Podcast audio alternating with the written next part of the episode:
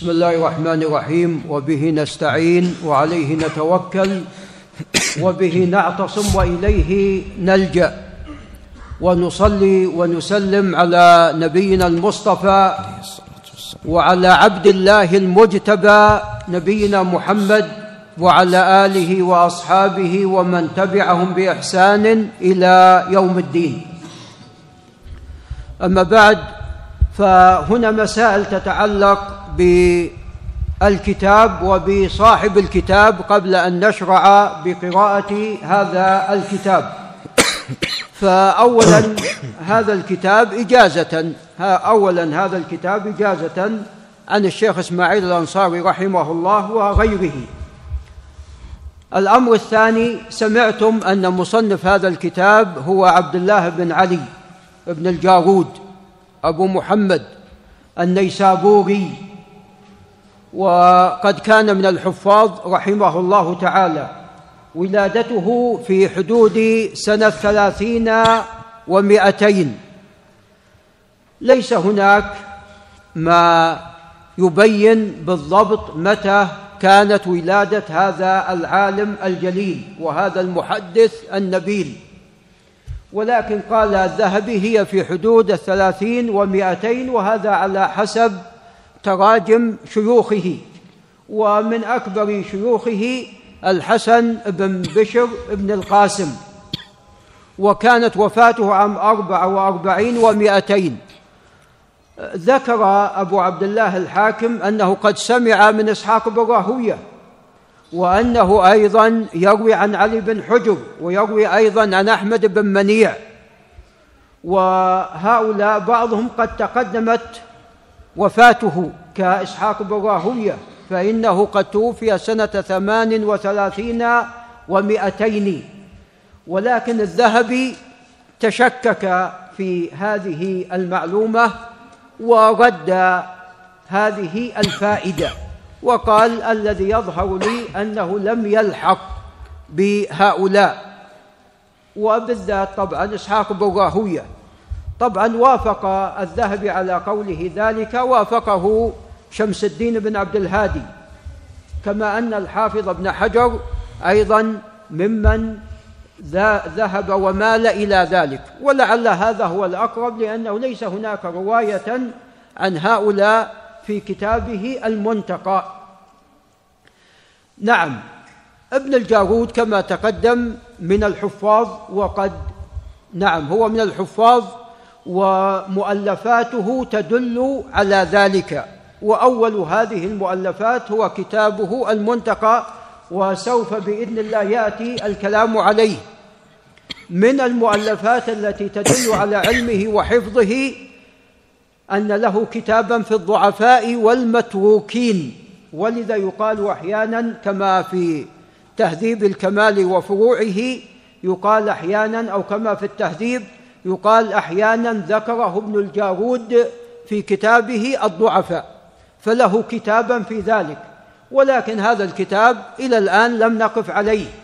نعم كما أن له كتابا في الجرح والتعديل كما أن له كتابا أيضا في الآحاد وهذا الكتاب الذي في الآحاد هو فيما يتعلق بتراجم الصحابة. كما أن له كتابا عن أبي حنيفة رحمه الله كما أن له كتابا في فضائل الإمام مالك رحمه الله تعالى. نعم فهذه بعض مؤلفات ابن الجارود. طبعا ذكر في كتابه المنتقى عندما ذكر حديثا برقم 800 وزيادة 805 أو نحو ذلك قال كتبت هذا الحديث في كتاب السير فقد يكون له كتابا أيضا بهذا الاسم. نعم هذه المصنفات طبعا تدل على حفظه وعلى علمه. نعم لأنه ليس هناك من أخباره ما يبين كبير حاله. طبعا هو من نيسابور ولكنه جاور وأقام بمكة. ولذا كان الذي اعتنى به وبكتابه هم أهل الأندلس وأهل مصر. نعم هم الذين اعتنوا به وبشيوخه وبكتابه. فكانت الرواية من طريق الأندلسيين لكتابه. كما أن هناك أكثر من شخص ممن ألف في شيوخ ابن الجارود. نعم ابن الجارود توفي عام سبعة وثلاثمائة. توفي عام سبعة وثلاثمائة. نعم. هذا فيما يتعلق بترجمة عبد الله بن علي بن الجارود وأما ما يتعلق بهذا الكتاب فهذا الكتاب من الكتب المشهورة من كتب الحديث المسندة المشهورة. واسم هذا الكتاب يدل على أنه قد انتقاه لأنه المنتقى من السنن المسندة عن رسول الله صلى الله عليه وسلم أو المنتقى في الأحكام. هناك من سماه السنن المسندة السنن نعم المنتقى من السنن المسندة عن رسول الله صلى الله عليه وسلم. وهناك من سماه بالمنتقى في الأحكام. وتسمية بالمنتقى بالأحكام لأنه لم يذكر في كتابه هذا إلا الأحاديث المتعلقة بالأحكام. فلم يذكر شيئا أو أبوابا أو كتبا تتعلق مثلا بالإيمان وبالأسماء والصفات وبالمناسبة له كتابا في صفات الله سبحانه وتعالى. نعم ذكر هذا من ضمن مصنفاته. ولذا في كتابه هذا ليس هناك كتب أو أبواب معقودة لذلك. نعم كما أنه ليس فيه أبواب تتعلق بالزهد وليس فيه أبواب تتعلق بالفضائل أو في الرقائق. نعم وإنما الذي ذكر من الأحاديث هي أحاديث متعلقة بالأحكام وبالحلال والحرام. نعم هذا الكتاب تسميته بالمنتقى هذا واحد يدل على واحد من أمرين. إما أن يكون ابن الجارود قد انتقاه من كتاب أكبر. له قد انتقاه من كتاب أكبر له. نعم. وتعلمون أن هناك جمعا من الأئمة صنفوا كتبا كبارا ثم انتقوا من ثم انتقوا من هذه الكتب كتبا أخرى.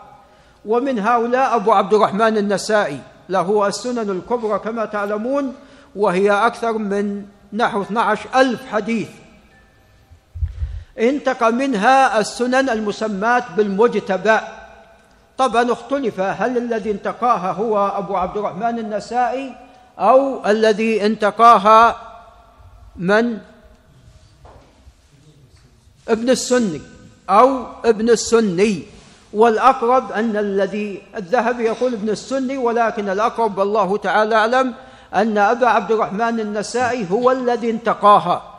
طبعا يعني الذهبي وجهة نظره أن السنن الصغرى لم تروى عن النسائي إلا من طريق ابن السني.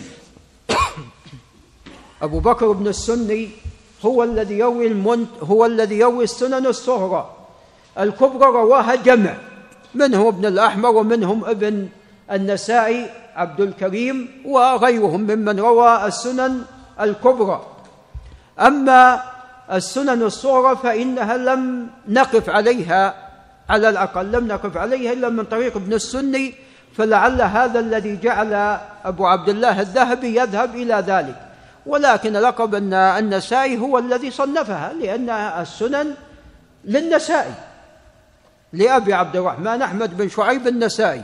ويدل على ذلك هو أن فيها أحاديث ليست موجودة في الكبرى وإن كانت قليلة. كما أن فيها أبوابا ليست موجودة في الكبرى وإن كانت قليلة. وإن كانت هذه التبويبات قليلة. نعم. فالأقرب والله أعلم أنها لأبي عبد الرحمن النسائي. المهم أيضا أبو بكر البيهقي طبعا تعلمون له السنن الكبرى وله السنن الصغرى أو السنن المسماة بالصغير.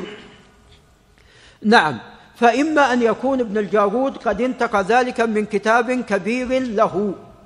نعم هذا طبعا لم يذكر هذا لم يذكر لكن هذا محتمل.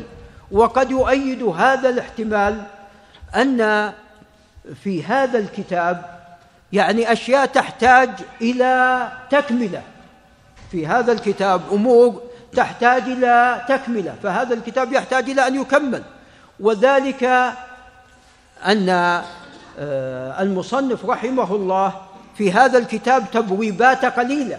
تجد أول الكتاب فيه تبويبات كثيرة نوعا ما بالنسبة إلى وسط وباقي الكتاب. إلا فيما يتعلق بكتاب الجهاد والسير فإنه توسع في هذا الكتاب وأيضا آه، تعددت التبويبات من قبل في هذا الكتاب. ولكن في كتاب الحج سرد والظاهر حتى الصيام سرد بدون آه، كبير تبويبات. فكأنه يعني انتقاه ولم يتمه فهذا محتمل. ومحتمل أنه سماه بالمنتقى لأنه قد انتقى أحاديثه واشترط فيها شروطا فانتقاها من أحاديث كثيرة وما توفر فيه ما توفر فيها شرطه ذكره في هذا الكتاب. ولذا هو كاسمه. يؤيد هذا أن الأحاديث التي ذكرها في كتابه في الغالب أنها من القسم الصحيح غالبا. حتى أن الذهبي قال لا يخرج يعني الأحاديث الصحيحة آه، الأحاديث عفوا الضعيفة نادرة في كتابه ولا اغلبها من القسم الجيد. نعم. فاذا ما خرجه ابن الجارود في كتابه المنتقى نستفيد من ذلك قوة ماذا؟ قوة الخبر. وترى هذه مسألة مهمة جدا. أريد من الإخوة أن ينتبهوا إليها. وخاصة في هذا الوقت الذي كثر آه، كثر من قبل الملاحدة لا كثرهم الله. يطعنون في السنة النبوية. مثل هذا اللي سمعناه الملحد الذي يطعن باثر ساقه البخاري لعمرو بن ميمون الأودي أنه في الجاهلية رأى آه، قرد وقردة قد زنيا ثم جاءت القرود ورجموهم فأنكر هذا بعقله الكاسد وبفهمه الباطل الفاسد. نعم وفي القرآن أعظم من ذلك في القرآن العظيم أعظم من ذلك أليس آه، آه، الهدهد قال لسليمان النبي الكريم حط بما لم تحط به وجئتك من سبأ بنبأ يقين. إني وجدت امرأة تملكهم من دون الله وأوتيت من كل شيء ولها عرش عظيم وجدتها وقومها يسجدون للشمس. فأنكر عليهم الشرك بالله وكان داعية للتوحيد. هذا الهدهد. هذا أعظم ولا قرود ترجم؟ قرد وقردة. لا شك هذا أعظم. وأخبر الله عز وجل أيضا عن النملة قالت يا أيها النمل ادخلوا مساكنكم لا يحطمنكم سليمان وجنوده وهم لا يشعرون. فهذا أعظم. ولذا في الصحيحين أن الرسول عليه الصلاة والسلام ذكر بقرة وأن هناك من ركب على هذه البقرة فماذا قالت البقرة؟ تكلمت ولا لم تتكلم؟ تكلمت أنطقها الله عز وجل. الذي أنطقنا سبحانه وتعالى قادر على ماذا؟ ما لهذا خلق. قادر على أن ينطق ما يشاء. كما أنطق الله عز وجل السماوات والأراضين. قالتا أتينا طائعين. فربنا جل وعلا الذي وضع لك اللسان وضع أيضا في الحيوان اللسان. وكما أنطقك هو قادر سبحانه وتعالى على أن ينطقك. وفي المحسوس هذه مملكة النحل يعني تفعل أشياء حتى الإنسان لا يقدر ماذا؟ لا يقدر عليها حتى أن الإنسان لا يقدر عليها. لكن هذا من الحاد هؤلاء ومن جهلهم. ولذا قال ميمون بن عمرو يعني هو لا يعرف هو هو لا يعرف البخاري ولا يعرف آه، فضلا عن عمرو بن ميمون الأودي وهو من كبار التابعين الذي يقول يونس بن أبي إسحاق السبيعي يقول إذا رؤي عمرو بن ميمون الأودي الناس ذكروا الله جل وعلا. يعني رؤيته تذكر بالله سبحانه وتعالى من عبادته وجلالته رحمه الله تعالى. نعم. فأقول أن الملاحدة كثروا لا كثرهم الله. نعم. و فيظن يعني هؤلاء الملاحدة يقول هذه الأحاديث تحتاج إلى انتقاء وتحتاج وتحتاج ولا يدون أن هذه الحديث الأحاديث قد انتقيت وقد ميز وبين الضعيف بين الصحيح من الضعيف وبين الصحيح من السقيم وبين السليم من المعلول. وتكلموا على رواة الأحاديث. هذا محمد بن مسلم بن واره بس واحد هذا يعني إذا قارنت بالبخاري ولا قارنت بعلي بن المديني يعني لا لا يقارن بينهما. في طلق واحد يعني في مجلس واحد قال ذكر لأبي إسحاق السبيعي سبعين ومائة شيخ. سبعين ومئتين. سبعين ومئتين شيخ. الآن لو لو قلنا لابن هيثم عد قاربك. هو بس بس لأبي إسحاق السبعي لا هو أبوه ولا هو جده ولا جالسه ولا شيخه وبين 200 سنة تقريبا. ومع ذلك في مجلس واحد ساق سبعين ومائتين شيخ له. فلا شك الذي يعني يطلع على عمل هؤلاء يعلم أن المسألة تأييد رباني. من رب العالمين جل وعلا. ولهذا نتحدى هؤلاء الملاحدة أن يزيدوا كلمة واحدة. نتحداهم أن يزيدوا كلمة واحدة. في حديث رسول الله عليه الصلاة والسلام كلمة واحدة فقط بس كلمة واحدة كلمة واحدة هل يزيدون كلمة واحدة؟ وكما حكي عن سفيان الثوري أو غيره من هم أن يكذب على رسول الله صلى الله عليه وسلم في الليل فضحه الله متى؟ في النهار. بس هو مجرد هم الآن بس هم هم بس مجرد هم فقط ما بعد ما ما ما فعل شيء بس مجرد هم. قال فضحه الله جل وعلا في النهار. وكما قال بعض أهل العلم إن الإنسان لا يتعجب. يعني من كثرة من كثرة الثقات مع أن الواحد فقط يعني بس لو يخطأ في حديث الدار قطني قال أنا أحد الرواة أخطأ في حديث. حديث أخ أخطأ فيه أخطأ فيه. قال الدار قطني هذا يسقط مئة ألف حديث. قال أبو الحسن الدار قطني هذا يسقط مئة ألف حديث. فبحمد الله سنة محفوظة والدين باقي. الدين باقي إلى أن يرث الله جل وعلا الأرض ومن عليها. هذا الدين دين رب العالمين جل وعلا. هذا دين الله سبحانه وتعالى. من أنت يا أيها الإنسان الضعيف؟ وقد جمعت ما بين الجهل والإلحاد. نعوذ بالله. فمن أنت عندما تتطاول وتأتي وتطعن بالسنة وتطعن في صحيح البخاري؟ نعم. ف نعود إلى ما نحن بصدده فكتاب المنتقى لابن الجارود رحمه الله تعالى. أغلب ما فيه هو من القسم الصحيح. وهذا ترى في معظم كتب السنة. لا يظن ظان أنهم ألفوا هذه الكتب كيفما كان. هذا الإمام البخاري قد انتقى كتابه الصحيح من خمسمائة ألف حديث. وهذا الإمام أحمد قد انتقى كتابا من سبعمائة ألف حديث. وهذا الإمام مسلم من ثلاثمائة ألف حديث وهكذا. نعم. ولذا في غير الصحيحين الأصل فيما خرجه أبو داود في كتابه السنن الأصل أنه ماذا؟ صحيح. أنه صحيح.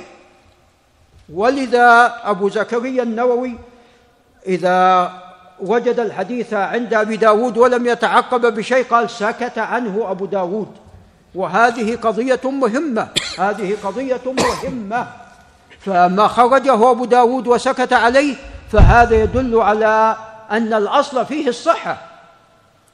وأما بالنسبة لكتاب النسائي فأيضا كل حديث لم يتعقبه النسائي هذا يدل على أن هذا الحديث لا علة فيه عند النسائي لا علة له عند النسائي فالأصل ما خرجه النسائي ولم يتعقب بشيء فالأصل أيضا فيه الصحة. جميع شيوخ النسائي وأبو داود كلهم من الثقات شيوخهم. نعم يعني في ناس ليسوا بالمشهورين. ولكن تكفينا رواية أبي عبد الرحمن النسائي أو أو أبو داود ال ال ال الأزدي. نعم السجستاني. نعم ما كان في كتاب ما كان في كتاب الجامع لأبي عيسى الترمذي قد أيضا كفانا المؤنة أبو عيسى الترمذي. فكل حديث تعلمون أن أبا عيسى يتكلم على إسناده ويتكلم أيضا على فقهه إلا أحاديث نادرة جدا يعني نحو عدد الأصابع. نعم. فيكفينا أحكام أبو عيسى الترمذي. وما يقال عن أبي عيسى أنه متساهل هذا خطأ كبير. هناك حديث قد اتفق الشيخان على تصحيحها وعلى تخريجها ولم يصححها أبو عيسى الترمذي. لم يصححها أبو عيسى الترمذي.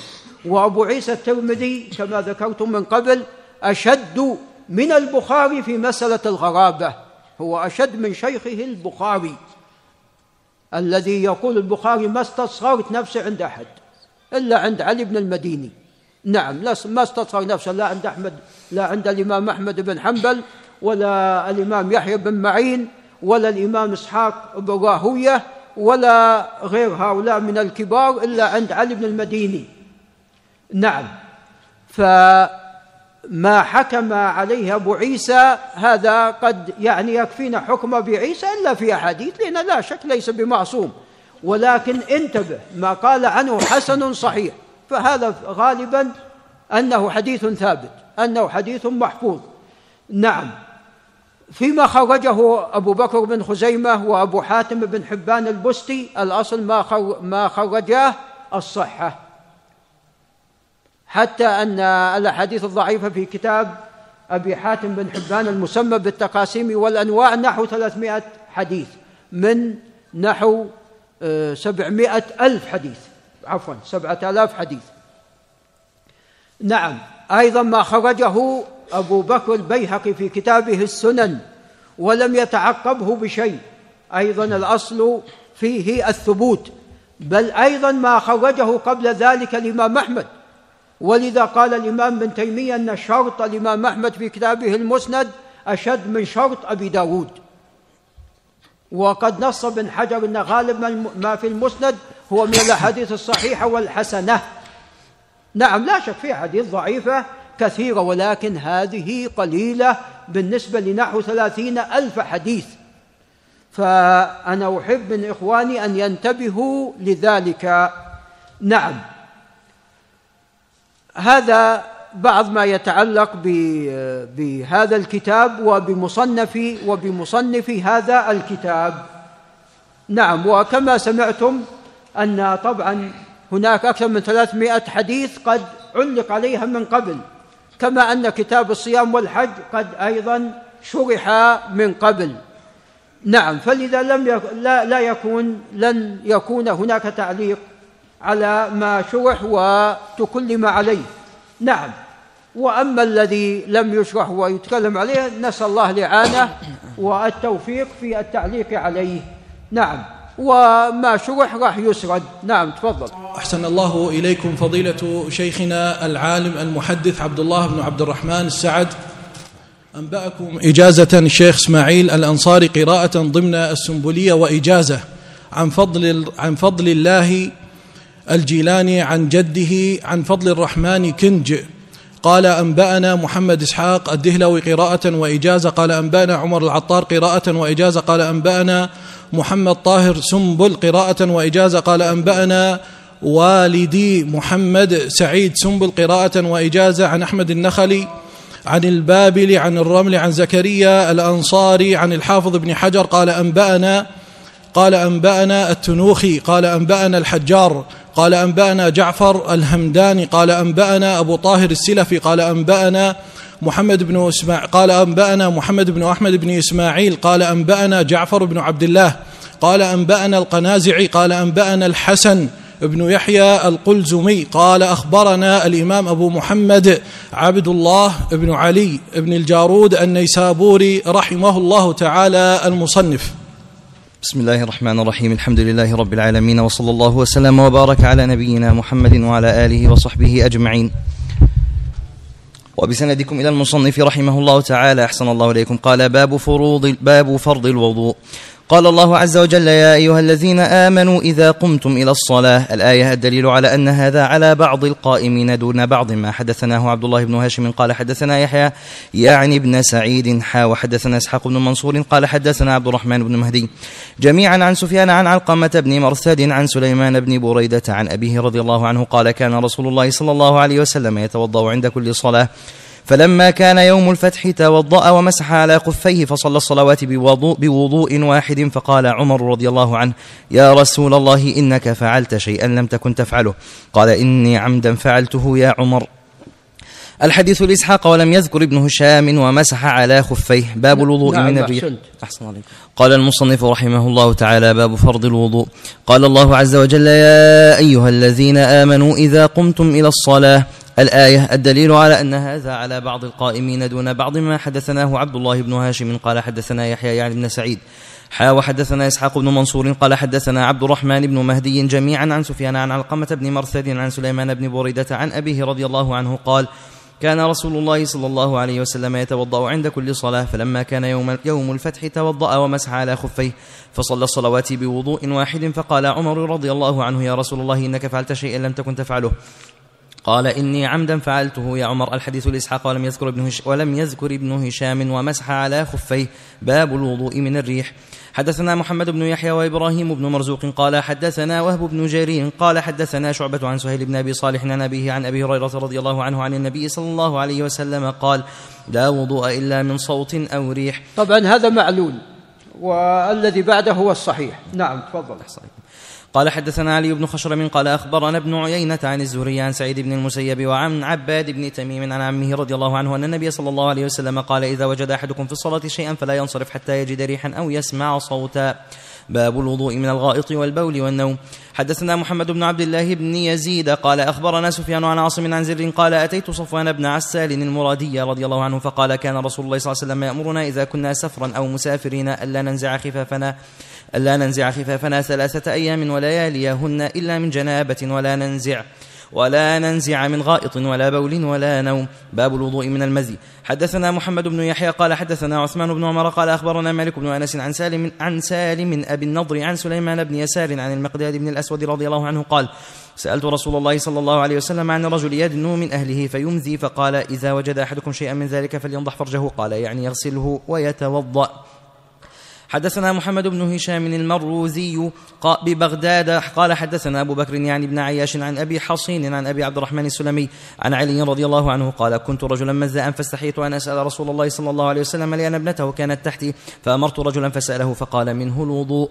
طبعا الحديث الخامس منقطع لا يصح وإنما الصحيح حديث علي حديث أبي عبد الرحمن السلمي عن علي. نعم تفضل. قال حدثنا بحر بن نصر قال حدثنا ابن وهب قال حدثني معاوية بن صالح عن العلاء بن الحارث عن حرام بن حكيم عن عمه عبد الله بن سعد رضي الله عنه قال سألت رسول الله صلى الله عليه وسلم قال وأما الماء بعد, بعد الماء فهو المزي وكل فحل يمزي فتغسل من ذلك فرجك وأنثييك وتوضأ وضوءك للصلاة. طبعا أنثييك لا تصح. نعم. أحسن الله إليكم.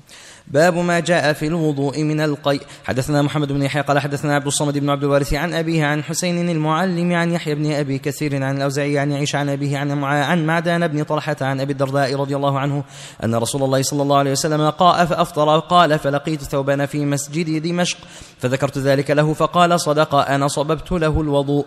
باب في الوضوء من النوم. حدثنا ابن المقرئ وعبد الله بن هاشم ومحمود بن آدم قالوا حدثنا سفيان عن الزهري عن أبي سلمة عن أبي هريرة رضي الله عنه قال قال رسول الله صلى الله عليه وسلم إذا قام أحدكم من نومه فلا يغمس يده في وضوئه حتى يغسلها ثلاثة فإنه لا يدري أين باتت يده. قال ابن المقرئ مرة حيث باتت يده والحديث لابن المقرئ. قال حدثنا محمود بن آدم قال حدثنا سفيان عن عمرو سمع أنه سمع كريبا عن عن ابن عباس رضي الله عنهما قال بت عند خالتي ميمونة فرأيت رسول الله صلى الله عليه وسلم قام من الليل إلى سقاء فأخذ منه ماء فتوضا وضوءا خفيفا يقلله ويخففه.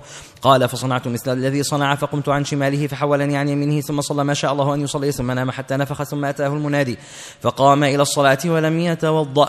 قال حدثنا محمود بن محمد بن يحيى وأحمد بن يوسف قال حدثنا عبد الرزاق قال حدثنا سفيان عن سلمة بن كهيل عن كريب عن ابن عباس رضي الله عنهما قال بت عند خالتي ميمونة بنت الحارث فقام النبي صلى الله عليه وسلم من الليل يصلي ثم اضطجع فنام حتى نفخ قال ثم جاءه بلال فآذنه بالصلاة فقام فصلى ولم يتوضأ حدثنا يعقوب بن إبراهيم الدورقي قال حدثنا يحيى بن سعيد عن ابن عجلان قال سمعت أبي يحدث عن أبي هريرة رضي الله عنه قال قال رسول الله صلى الله عليه وسلم تنام عيني ولا ينام قلبي الطهارة.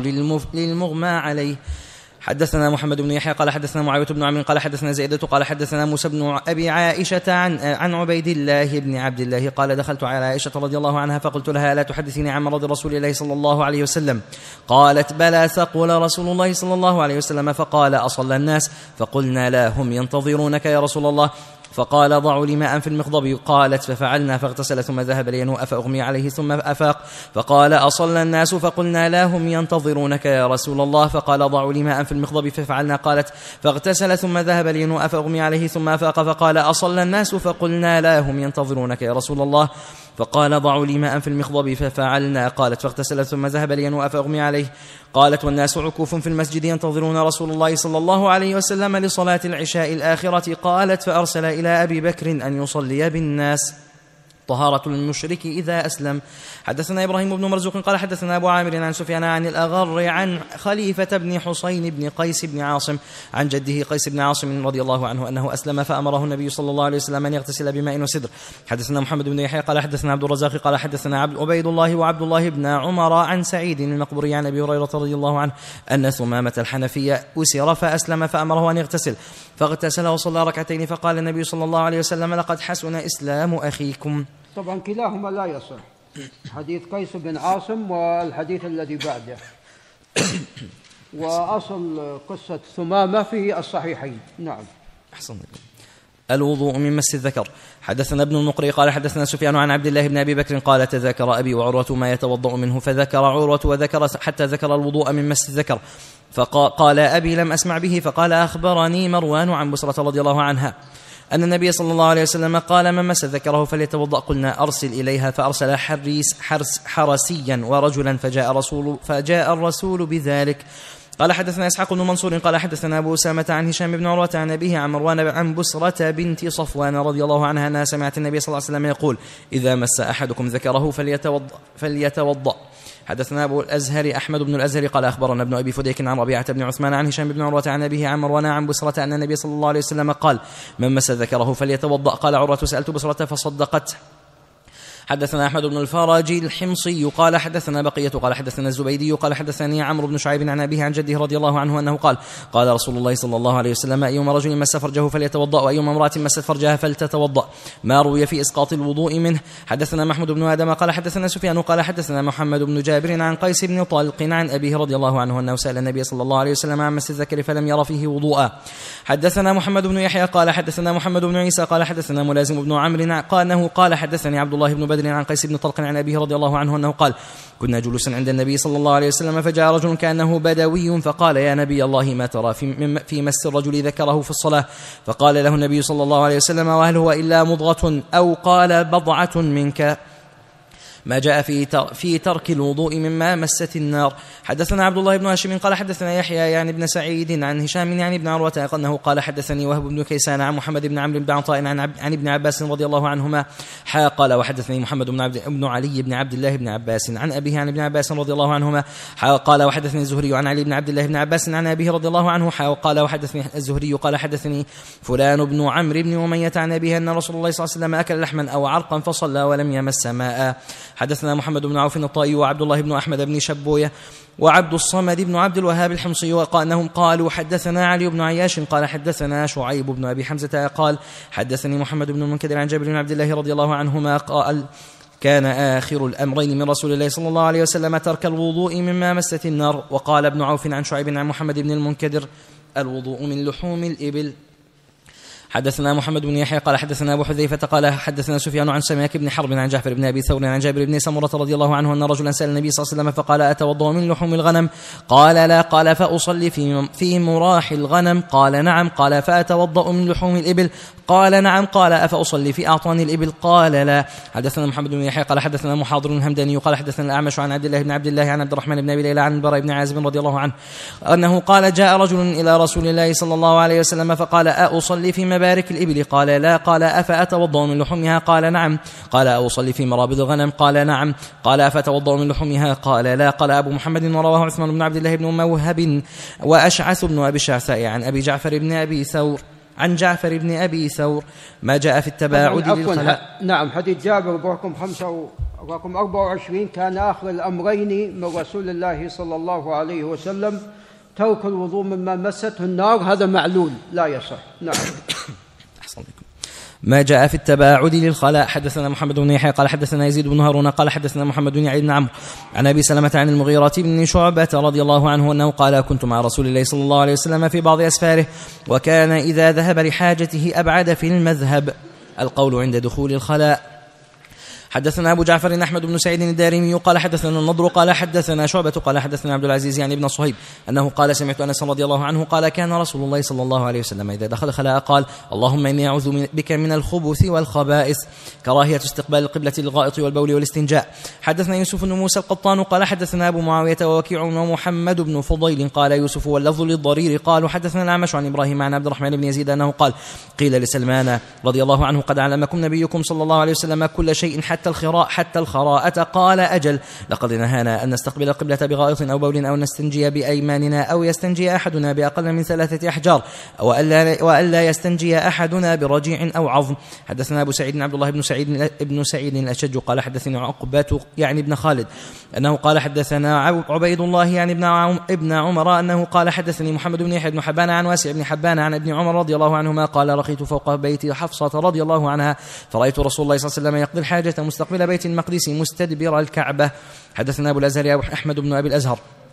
قال حدثنا يعقوب يعني ابن إبراهيم بن ابن سعد قال حدثني أبي عن ابن عن ابن إسحاق قال حدثني أبان بن صالح عن مجاهد بن جبر عن جابر بن عبد الله رضي الله عنهما أنه قال قال رسول الله صلى الله عليه وسلم قد نهانا أن نستدبر القبله وأن نستقبل أو, أو نستقبلها بفروجنا إذا أهرقنا الماء. ثم قال قد رأيته قبل موته بعام يبول مستقبل القبلة. حدثنا محمد بن يحيى قال حدثنا صفوان بن عيسى عن الحسن بن ذكوان عن مروان الأصفر قال رأيت ابن عمر رضي الله عنه واناخ راحلته مستقبل القبلة.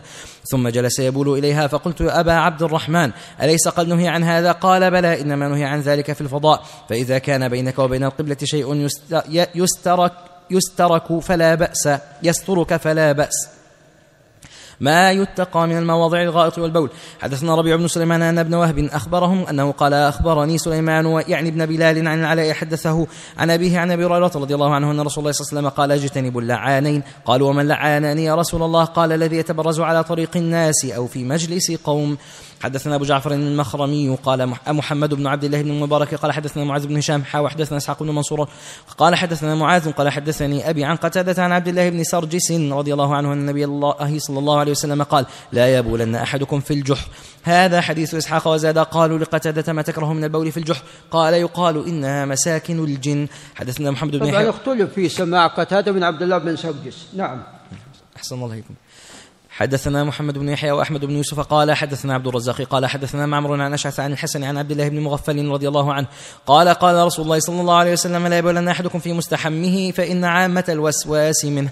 الرخصة في البول قائما وقرب الناس.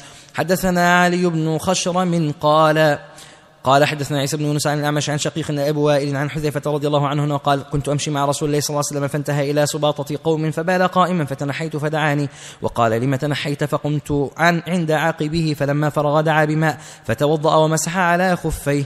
كراهية التسليم على من يبول. حدثنا محمد بن يحيى قال حدثنا عبد الله بن رجاء قال حدثنا سعيد يعني بن سلمة قال حدثني أبو بكر هو ابن عمر ابن عبد الرحمن بن عبد الله بن عمر بن الخطاب. عن نافع عن عبد الله بن عمر رضي الله عنهما أن رجلا مر برسول الله صلى الله عليه وسلم وهو يهريق الماء فسلم عليه الرجل فرد عليه رسول الله صلى الله عليه وسلم ثم قال إذا رأيتني هكذا فلا تسلم علي فإنك إن تفعل لا أرد عليك السلام. حدثنا محمد بن يحيى قال حدثنا قبيصة محمد بن يوسف قال حدثنا سفيان عن الضحك بن عثمان عن نافع عن ابن عمر رضي الله عنهما قال مر رجل على النبي صلى الله عليه وسلم وهو وهو يبول فسلم عليه فلم يرد عليه.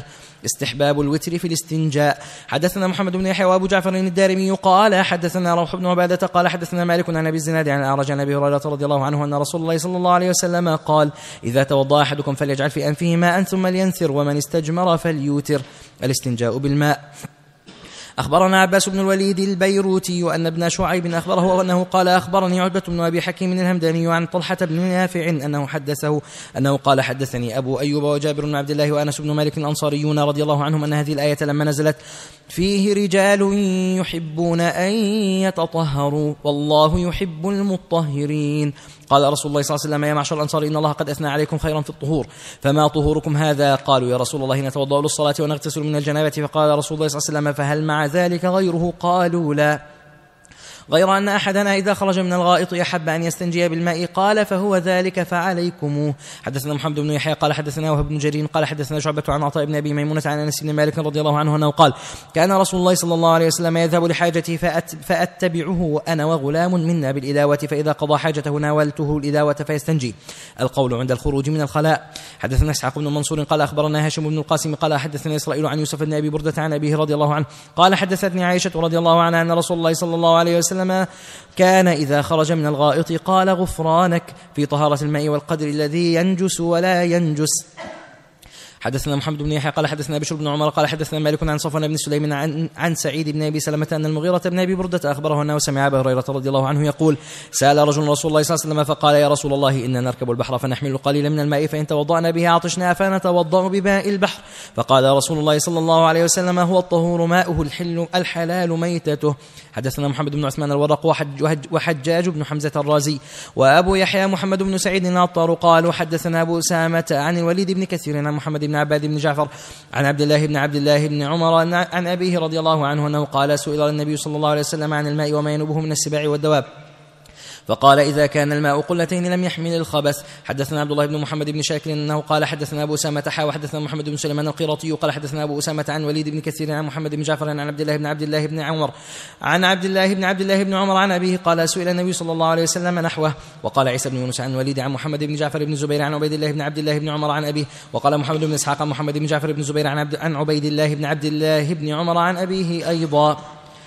حدثنا محمد بن يحيى قال حدثنا عفان بن مسلم قال حدثنا أحمد بن سلمة قال أخبرني عاصم بن المنذر قال كنا في بستان لنا أو لعبيد الله بن عبد الله بن عمر فحضرت الصلاة فقام عبيد الله بن إلى مقر إلى مقر البستان وفيه جلد بعير فأخذ يتوضأ منه فقلنا أتتوضأ من هذا وفيه هذا الجلد فقال حدثني أبي أن رسول الله صلى الله عليه وسلم قال إذا كان الماء قلتين فإنه لا ينجس حدثنا محمد بن عثمان الورق وموسى بن عبد الرحمن المسروقي قال حدثنا أبو أسامة عن وليد بن كثير عن محمد بن كعب.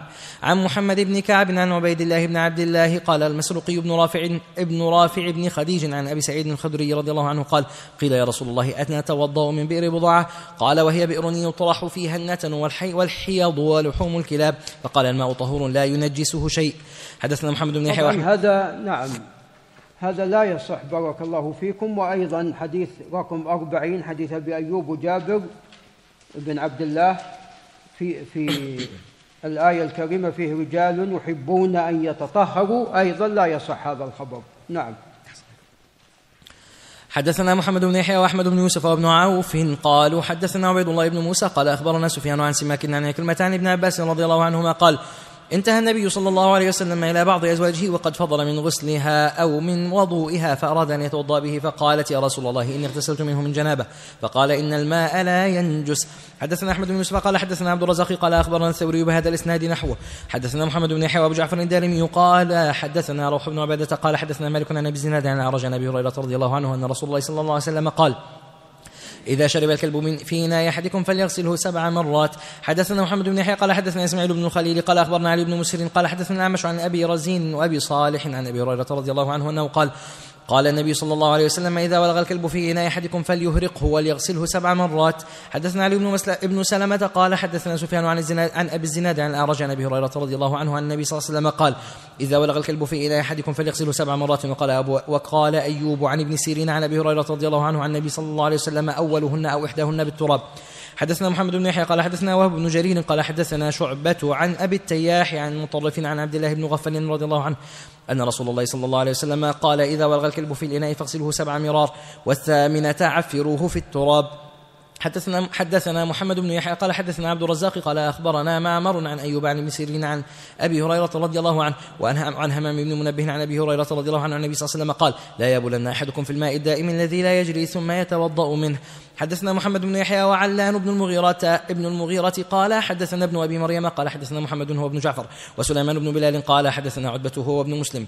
عن عبيد بن حنين عن أبي هريرة رضي الله عنه عن رسول الله صلى الله عليه وسلم قال إذا وقع الذباب في شراب أحدكم فليمسه كله ثم يطرحه فإن في في أحد جناحيه سما وفي الآخر شفاء.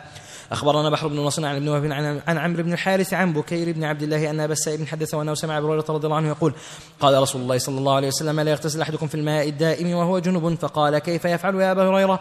قال يتناوله تناولا. حدثنا ابن المقري ومحمود بن آدم قال حدثنا سفيان عن الزهري عن عروة عن عائشة رضي الله عنها قالت كان رسول الله صلى الله عليه وسلم يغتسل بالقدح وكنت أغتسل أنا وهو من إناء واحد. زاد محمود وهو الفرق. حدثنا محمد بن يحيى قال حدثنا محمد بن عبيد قال حدثنا عبيد الله عن نافع عن ابن عمر رضي الله عنهما أنه قال كان الرجال والنساء يتوضؤون على عهد رسول الله صلى الله عليه وسلم من إناء واحد جميعا. أخبرنا محمد بن يحيى قال أخبرنا يزيد بن هارون قال أخبرنا حميد عن أنس رضي الله عنه أن رسول الله صلى الله عليه وسلم رأى نخامة في قبلة المسجد. فحكها بيده فرؤي في وجهه شدة, شدة ذلك عليه. فقال إن العبد إذا قام يصلي فإنه فإنما يناجي ربه أو ربه فيما بينه وبين القبلة أو ربه فيما بينه وبين القبلة فإذا بزق أحدكم فليبزق عن يساره أو تحت قدمه أو يقول هكذا وبزق في ثوبه وذلك بعضه ببعض. قال حدثنا محمد بن يحيى قال ودلك. نعم. ودلك إيه. أحسنكم ودلك بعضه ببعض. قال حدثنا محمد بن يحيى قال قرأت على عبد الله بن نافع وحدثني مطرف بن عبد الله عن مالك عن إسحاق بن عبد الله بن أبي طلحة عن حميدة بنت عبيد بن رافع ابن رفاعة عن كبشة بنت كعب بن مالك وكانت تحت ابن أبي قتادة أن أبا قتادة رضي الله عنه دخل عليها فسكبت له وضوءا فجاءت هرة فتشرب منه فأصغى إليها الإناء فأصغى لها الإناء حتى شربت. قالت كبشة فرآني أنظر إليه فقال أتعجبين يا ابنة أخي؟ قالت قلت نعم. فقال إن رسول الله صلى الله عليه وسلم قال إنها ليست بنجس إنما هي من الطوا إنها من الطوافين عليكم أو الطوافات.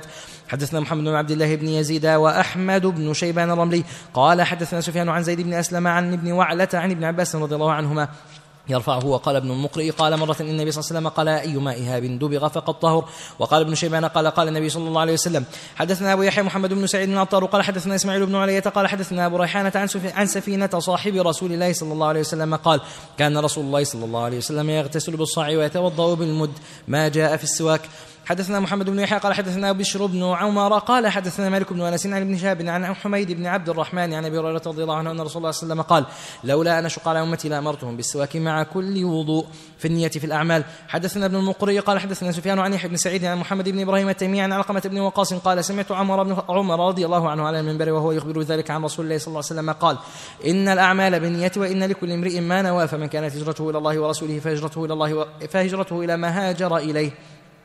ومن كانت هجرته إلى دنيا يصيبها أو امرأة ينكحها فهجرته إلى ما هاجر إليه. لا تقبل صلاة بغير طهور حدثنا محمد بن يحيى قال حدثنا وهب بن جرير قال حدثنا شعبة عن سماك عن مصعب بن سعد قال دخل الناس يثنون على ابن عامر عند موته.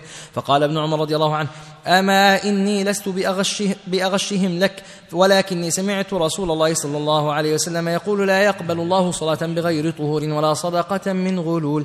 حدثنا أحمد بن يوسف قال حدثنا عبد الرزاق بن همام قال أخبرنا معمر عن همام بن منبه قال هذا ما حدثنا أبو هريرة رضي الله عنه عن محمد بن عن محمد رسول الله صلى الله عليه وسلم وقال رسول الله صلى الله عليه وسلم لا تقبل صلاة أحدكم إذا أحدث حتى يتوضأ. صفة وضوء رسول الله صلى الله عليه وسلم وصفة ما أمر به.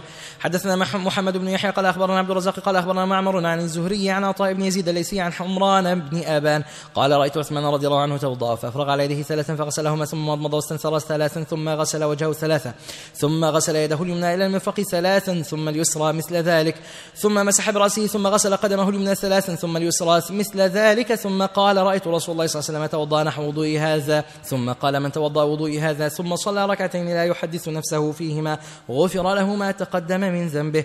حدثنا إسحاق بن منصور قال أخبرنا عبد الرحمن بن مهدي قال حدثنا زائدة بن قدامة عن خالد بن علقمة الهمداني عن عبد خير قال دخل علي رضي الله عنه الرحبة بعدما صلى الفجر فجلس في الرحبة ثم قال لغلام ائتني بطهور فجاءه الغلام فجاءه الغلام بإناء فيه ماء وطست فقال عبد خير ونحن جلوس ننظر إليه فأخذ بيمينه الإناء فأكفى على يده اليسرى ثم غسل كفيه ثم أخذ الإناء بيده اليمنى فأفرغ على يده اليسرى ثم غسل كفيه ثم أخذ بيده اليمنى الإناء فأفرغ على يده اليسرى ثم غسل كفيه فعله ثلاث مرات. قال عبد خير كل ذلك لا يدخل يده في الإناء حتى يغسلها ثلاث مرات. ثم أدخل يده اليمنى في الإناء فملأ فمه فمضمض واستنشق ونثر بيده اليسرى ثلاث مرات ثم غسل وجهه ثلاث مرات ثم غسل يده اليمنى ثلاث مرات إلى المرف إلى المرفق.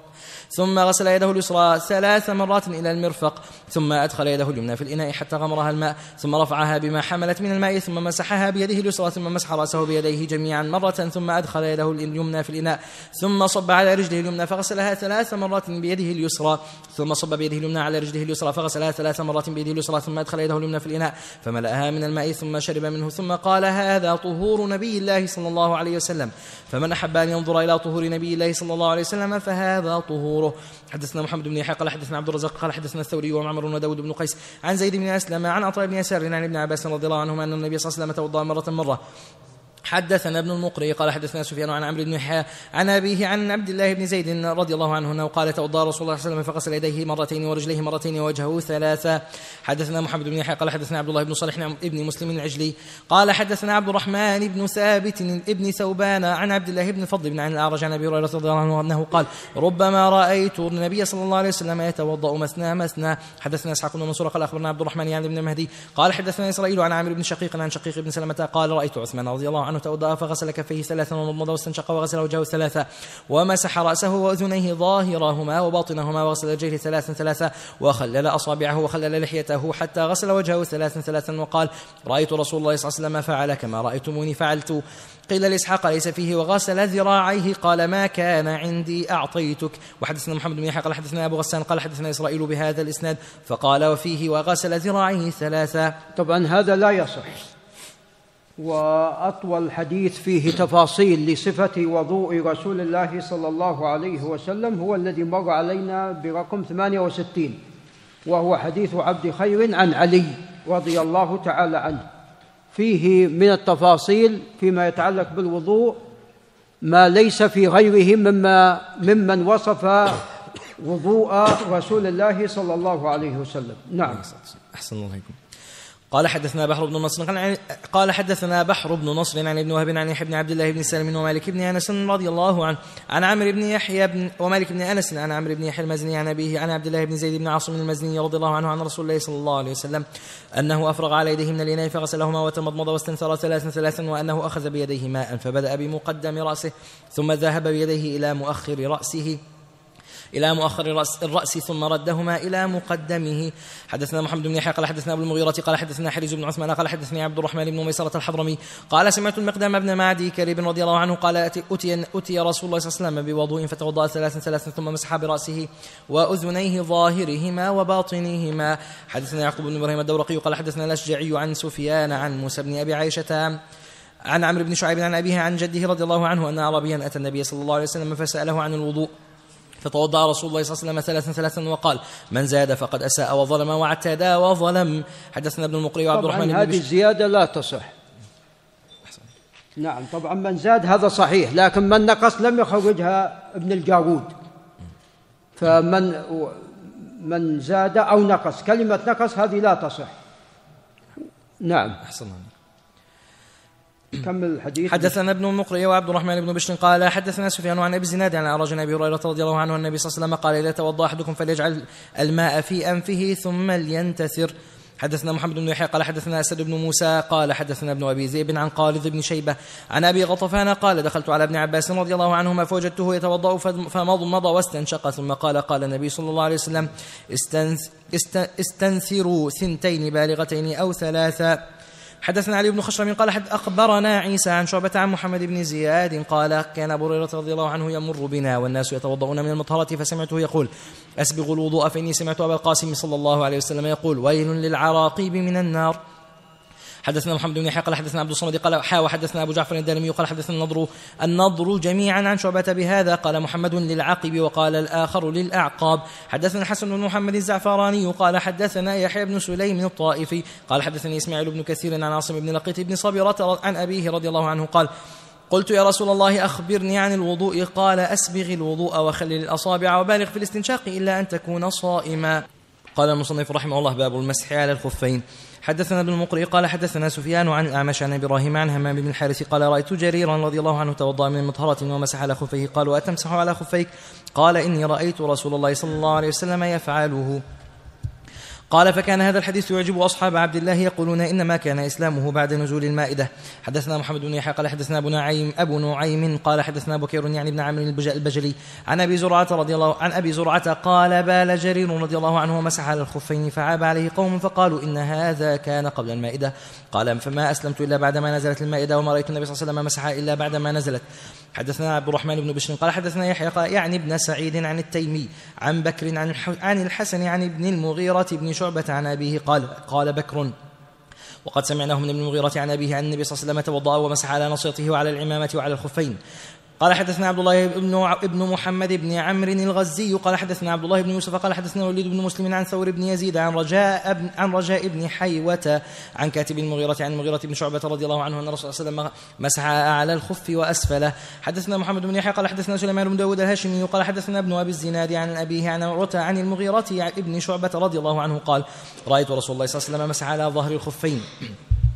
حدثنا علي حدثنا علي بن خشرم قال حدثنا عيسى بن عيسى عن شعبة عن الحكم عن الحكم وحماد عن إبراهيم عن أبي عبد الله الجدلي عن خزيمة بن ثابت بن ثابت رضي الله عنه عن النبي صلى الله عليه وسلم أنه قال للمسافر ثلاثة أيام ولياليهن وللمقيم يوم وليلة في المسح على الخفين. حدثنا يعقوب بن إبراهيم الدورقي قال حدثنا يحيى بن معين قال حدثنا عبد الوهاب الثقفي عن مهاجر بن أبي مخلد عن عبد الرحمن بن أبي بكرة عن أبيه رضي الله عنه أن رسول الله صلى الله عليه وسلم جعل للمقيم يوما وليلة وللمسافر ثلاثة أيام ولياليهن في المسح على الخفين في الجنابة والتطهر لها. حدثنا نعم زياد. نعم طبعا بالنسبة لحديث حديث رجاء بن حيوة عن كاتب المغيرة عن المغيرة أن الرسول عليه الصلاة والسلام مسح على الخف وأسفله هذا لا يصح. وكذا أيضا الحديث الذي بعد رأيت رسول الله صلى الله عليه وسلم مسح على ظهر الخفين وإنما الثابت في الصحيحين مسح على خفيه مسح على خفيه. نعم هذا اللي ثابت في الصحيح. نعم. وحديث أبي عبد الله الجدلي عن خزيمة فيه في صحة بعض الشيء. نعم. نعم أحسن الله عليكم. قال في الجنابة والتطهر لها. حدثنا زياد بن أيوب قال حدثنا وكيع عن هشام بن عروة عن أبيه عن زينب بنت أم سلمة عن أمها رضي الله عنها أنها قالت جاءت أم سليم إلى النبي صلى الله عليه وسلم فسألته عن المرأة ترى في المنام ما يرى الرجل فقال إذا رأت الماء فلتغتسل. قالت فقلت فضحت فضحت فقلت فضحت النساء وهل تحتلم المرأة؟ فقال النبي صلى الله عليه وسلم تربت يمينك فبما يشبهها ولدها إذن. حدثنا الحسن بن محمد الزعفراني قال حدثنا حماد بن خالد بن الخياط عن عبد الله العمري العمري عن عبيد الله عن القاسم عن عائشة رضي الله عنها قالت سئل النبي صلى الله عليه وسلم عن الرجل يجد البلل ولا يذكر الاحتلام. قال يغتسل عن الرجل يرى أنه قد احتلم ولا يجد بللا. قال لا غسل عليه. حدثنا أبو يحيى طبعا هذا لا يصح. نعم. قال حدثنا أبو يحيى محمد بن سعيد العطار وإسحاق بن إبراهيم بن ابن عبد الرحمن عن حمد بن خالد بهذا الإسناد نحوه. وزاد فقالت أم سليم يا رسول الله وهل على المرأة ترى من ذلك شيئا؟ قال نعم إن النساء شقائق الرجال. حدثنا يعقوب بن إبراهيم. أيضا إي نعم. نعم. النساء شقائق الرجال لا يصح وإنما من كلام ابن مسعود. نعم. نعم أحسن. حدثنا يعقوب بن إبراهيم الدورقي قال حدثنا عثمان بن عمر قال حدثنا يونس بن يونس عن الزهري قال كان رجال من الأنصار منهم أبو سعيد الخدري وأبو أيوب يقولون الماء من الماء ويزعمون أنه ليس على من مس امرأته غسل ما لم يمني. فلما ذكر ذلك لعمر وعائشة وابن عمر رضي الله عنهم أبوا ذلك فقالوا إذا مس الختان الختان فقد وجب الغسل فقال سهل الأنصاري وقد أدرك رسول الله صلى الله عليه وسلم وهو ابن خمس, ابن خمس عشرة سنة في زمانه. حدثني أبي بن كعب رضي الله عنه أن الفتية الذي كانوا يقولون الماء من الماء كانت رخصة رخص بها رسول الله صلى الله عليه وسلم في أول الإسلام ثم أمر بالاغتسال بعد. وقد كان عبد الملك بن مروان أخذ بذلك عن رجل من الأنصار فلما بلغه العلم اغتسل وأمر بالاغتسال. حدثنا محمد بن يحيى قال حدثنا عبد الصمد بن عبد الوارث وأبو نعيم قال حدثنا هشام عن قتادة عن الحسن عن أبي رافع عن أبي هريرة رضي الله عنه عن النبي صلى الله عليه وسلم. قال وحدثنا وهب بن جرير قال أخبرنا شعبة عن قتادة عن قتادة عن الحسن عن أبي رافع عن أبي هريرة رضي الله عنه عن النبي صلى الله عليه وسلم قال إذا قعد بين شعبها الأربعة ثم اجتهد وقال عبد الصمد وابو نعيم ثم جهدها فقد وجب الغسل. حدثنا سليمان بن شعيب المصري قال حدثنا بشر يعني بن بكر قال حدثنا الاوزعي قال حدثني عبد الرحمن بن القاسم عن أبيه عن عائشة رضي الله عنها أنها سئلت عن رجل جامع ولا ينزل. قالت فعلت أنا ورسول الله صلى الله عليه وسلم فاغتسلنا منه جميعا ورفعه الوليد بن مسلم أيضا. حدثنا عبد الله بن هاشم قال حدثني يحيى عن ابن سعيد يعني ابن سعيد عن شعبة قال حدثني عمرو بن مره ابن مرة عن عبد الله بن سلمة قال أتيت علي رضي الله عنه وأنا رجلان من قومي ورجل من بني أسد أحسب فبعثهما وجها. فقال إنكما علجان فعالجا عن دينكما. ثم دخل المخ ثم دخل المخرج فتهيأ ثم خرج فأخذ جفنة من ماء فتمسح بها ثم جعل يقرأ فكأنما أنكرنا عليه. فقال كان النبي صلى الله عليه وسلم يقضي حاجته ثم يخرج فيقرأ القرآن ونأكل معه اللحم ولا يحجزه وربما قال ولا يحجبه عن ذلك شيء ليس الجنابة. قال يحيى وكان شعبة يقول في هذا الحديث نعرف وننكر ويعني أن أن عبد الله بن سلمة كان كبر حيث أدركه عمرو. حدثنا عبد الله بن هاشم ومحمود بن آدم قال حدثنا سفيان عن عبد الله بن دينار عن ابن عمر رضي الله عنهما قال سأل عمر رضي الله عنه النبي صلى الله عليه وسلم ينام أحدنا وهو جنب فقال ليتوضأ ولينم وليطعم إن شاء. حدثنا طبعا الحديث اللي تقدم برقم 93 معلول لا يصح. عله البخاري. نعم. شيخنا تختلف النسخ؟ عندكم 93 وعند 94 جميل. ترقيم واحد فقط الآن. نعم. احسن قال حدثنا إسحاق بن منصور قال حدثنا يحيى بن سعيد قال حدثنا حميد عن بكر عن أبي رافع عن أبي هريرة رضي الله عنه النبي صلى الله عليه وسلم لقيه وهو جنوب قال فانخنست فاغتسلت ثم جئت فقال أين كنت؟ أو أين ذهبت؟ فقلت إني كنت جنبا قال إن المسلم لا ينجس حدثنا أحمد بن يوسف قال حدثنا عبد الرزاق قال حدثنا سفيان عن الأعمش عن سالم بن ابن أبي الجعد عن كرب عن ابن عباس عن ميمونه رضي الله عنها قالت سترت النبي صلى الله عليه وسلم فاغتسل من الجنابة حدثنا طبعا الحديث لعل البخاري اعني أنها سئلت عن رجل جامع ولا ينزل فقالت فعلت أنا ورسول الله صلى الله عليه وسلم فاغتسلنا منه جميعا. هذا المعلوم نعم. أحسن قال حدثنا ابن المقري قال حدثنا سفيان عن أيوب بن موسى عن سعيد بن أبي سعيد عن عبد الله بن رافع مولى ام سلمة عن أم سلمة رضي الله عنها قالت يا رسول الله إني امرأة أشد ظفر رأسي أفأنفضه أفأنقضه لغسل الجنابة؟ فقال إنما يكفيك أن تحثي عليه ثلاث حثيات من ماء ثم تفيض عليك الماء فتطهري أو قال فإذا أنت فقد طهرت. حدثنا عبد الله بن هاشم قال حدثنا يحيى يعني ابن سعيد عن هشام قال أخبرني أبي قال أخبرتني عائشة رضي الله عنها عن غسل رسول الله صلى الله عليه وسلم من الجنابة قالت كان يبدأ بيديه فيغسلهما ثم يتوضأ وضوءه للصلاة ثم يخلل أصول شعره ثم يخلل أصول شعرة رأسه حتى إذا ظن أن قد استبرأ البشرة فأغترف ثلاث غرفات فصبهن على رأسه ثم فضى على سائر جسده. قال حدثنا يوسف بن موسى قال حدثنا جرير عن أعمش عن سالم عن كريب عن ابن عباس عن ميمونة رضي الله عنها قالت اغتسل رسول الله صلى الله عليه وسلم غسل فرج غسل فرجه ودلك يده بالأرض أو قال بالحائط ثم توضأ وضوءه للصلاه ثم افاض على رأسه وسائر جسده ثم تنحى فغسل رجليه فناولته فناولته خرقة ليتنشف بها أو ليمسح بها فأبى أن يأخذها وقال بيده هكذا ينفضها نعم تفضل. الحمد لله رب العالمين والصلاة والسلام على أشرف الأنبياء والمرسلين نبينا محمد وعلى آله وأصحابه أجمعين. اللهم اغفر لنا ولشيخنا وعلمنا ما ينفعنا وانفعنا بما علمتنا يا أرحم الراحمين. أما بعد فبأسانيدكم إلى ابن الجارود رحمه الله تعالى وإياه. قال باب الحيض. أخبرنا علي بن خشر من أن إسماعيل بن علية أخبرهم عن أيوب عن أبي قلابة عن معاذة العدوية. قالت سألت امرأة عائشة رضي الله عنها أتقضي الحائض الصلاة؟ فقالت حرورية أنت. قد كنا نحيض عند رسول الله صلى الله عليه وسلم فلا نقضي ولا نؤمر بالقضاء. حدثنا محمد بن يحيى وأحمد بن يوسف قال حدثنا عبد الرزاق قال أخبرنا سفيان عن الأعمش عن ثابت بن عبيد عن القاسم بن محمد عن عائشة رضي الله عنها قالت قال رسول الله صلى الله عليه وسلم ناولين الخمره وهي حائض. قالت إني حائض قال إنها ليست في يدك. حدثنا ابن المقرئ قال حدثنا سفيان عن منصور بن عبد الرحمن عن أمه قالت سمعت عائشة رضي الله عنها تقول كان رسول الله صلى الله عليه وسلم يضع رأسه في حجر إحدانا وهي حائض فيتلو القرآن.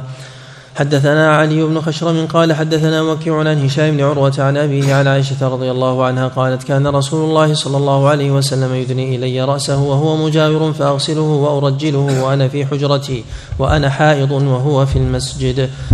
حدثنا ابن المقري قال حدثنا به سفيان مرة أخرى عن أيوب عن ابن سيرين عن أم عطية رضي الله عنها قال ذكر لها فقالت سمعت رسول الله صلى الله عليه وسلم يقول أخرجوا العواتق وذوات الخدور يشهدون العيد ودعوة المسلمين ولتجتنب الحيض مصلى المسلمين. حدثنا محمد بن يحيى قال حدثنا محمد بن يوسف قال حدثنا سفيان عن منصور عن إبراهيم عن الأسود على عائشة رضي الله عنها قالت كنت إذا حطت أمرني النبي صلى الله عليه وسلم فأتزر فكان يباشرني حدثنا محمد بن يحيى قال حدثنا يزيد بن هارون قال حدثنا حماد بن سلمة عن حكيم الآثرم عن أبي تميمة الهجيمي عن أبي هريرة رضي الله عنه عن رسول الله صلى الله عليه وسلم قال من أتى كاهنا فصدقه بما يقول أو أتى امرأة في دبرها أو أتى امرأة وهي حائض فقد برئ مما أنزل الله على محمد صلى الله عليه وسلم. هذا لا يصح طبعا. نعم. حدثنا محمد بن يحيى قال حدثنا وهب بن جرير عن شعبة عن الحكم عن عبد الحميد عن مقسم عن ابن عباس رضي الله عنهما أن رسول الله صلى الله عليه وسلم قال في الذي يأتي امرأته حائضا قال يتصدق بدينار أو بنصف دينار.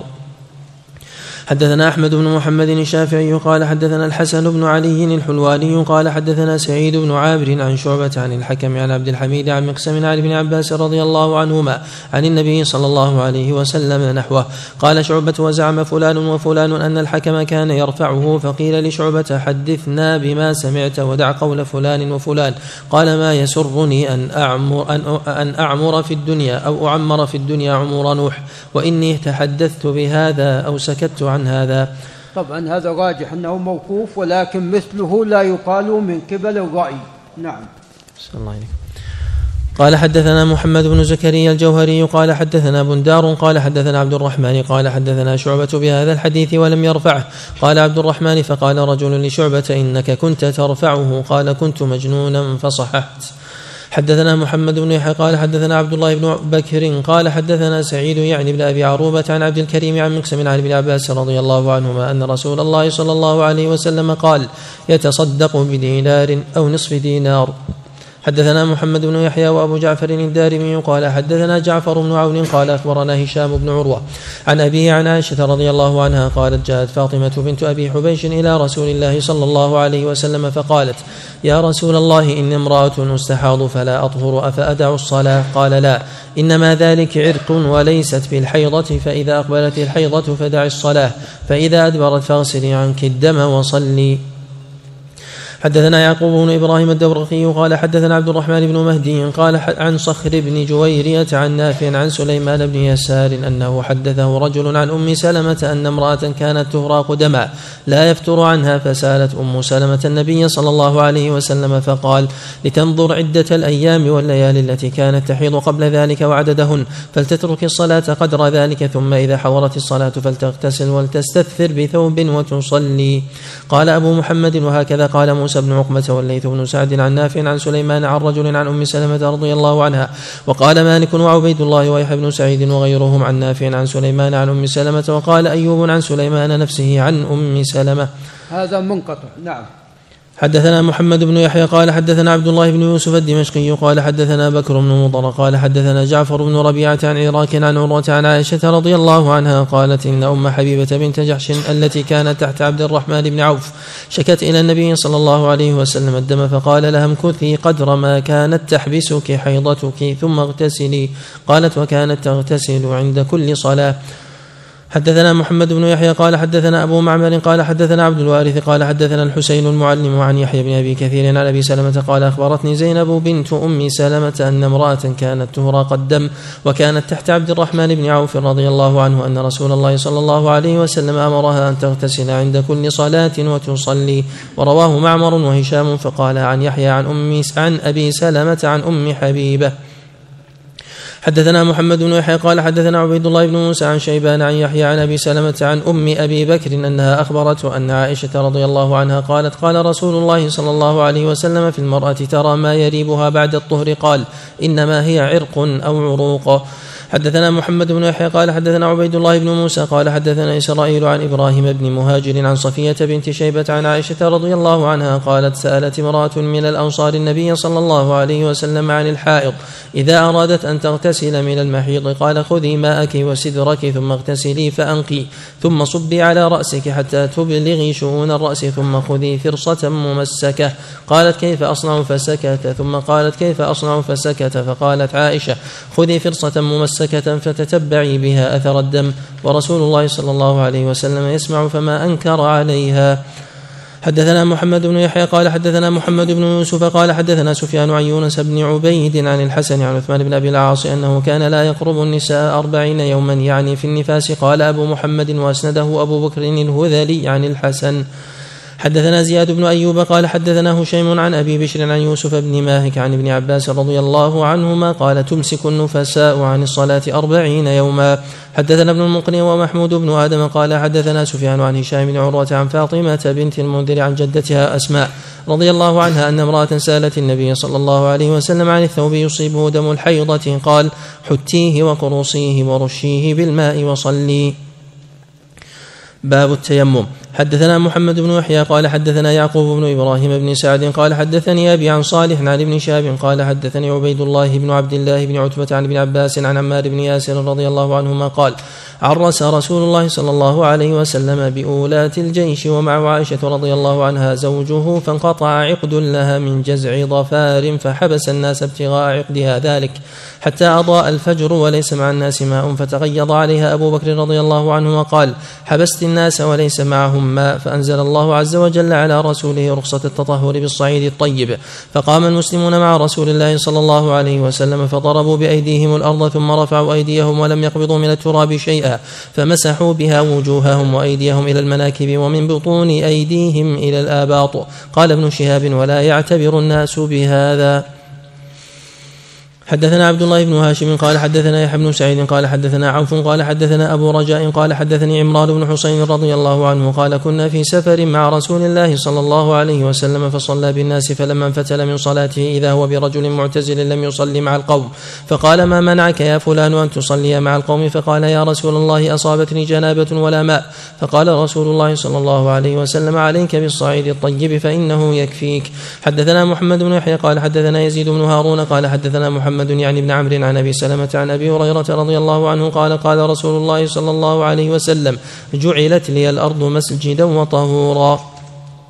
نعم طبعا عفوا.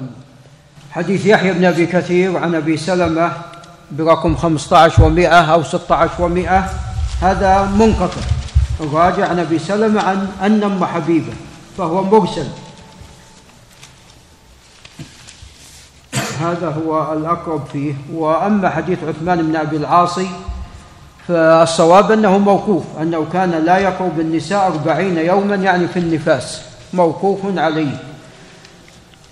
قال ابن الجارود وأسنده أبو بكر الهذلي. أبو بكر الهذلي هذا متروك.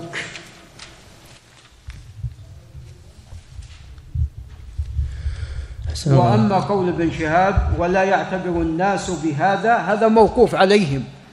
والصواب نعم أن الإنسان يضرب بكفيه الصعيد ثم ينفخ فيهما إن كان علق بهما شيء ثم يمسح وجهه وكفيه. نعم. أحسن الله إليك. قال حدثنا محمد قال حدثنا حجاج الأنماطي عن حم قال حدثنا حماد عن ثابت وحميد عن أنس رضي الله عنه أن رسول الله صلى الله عليه وسلم قال جعلت لي كل أرض طيبة مسجدا وطهورا.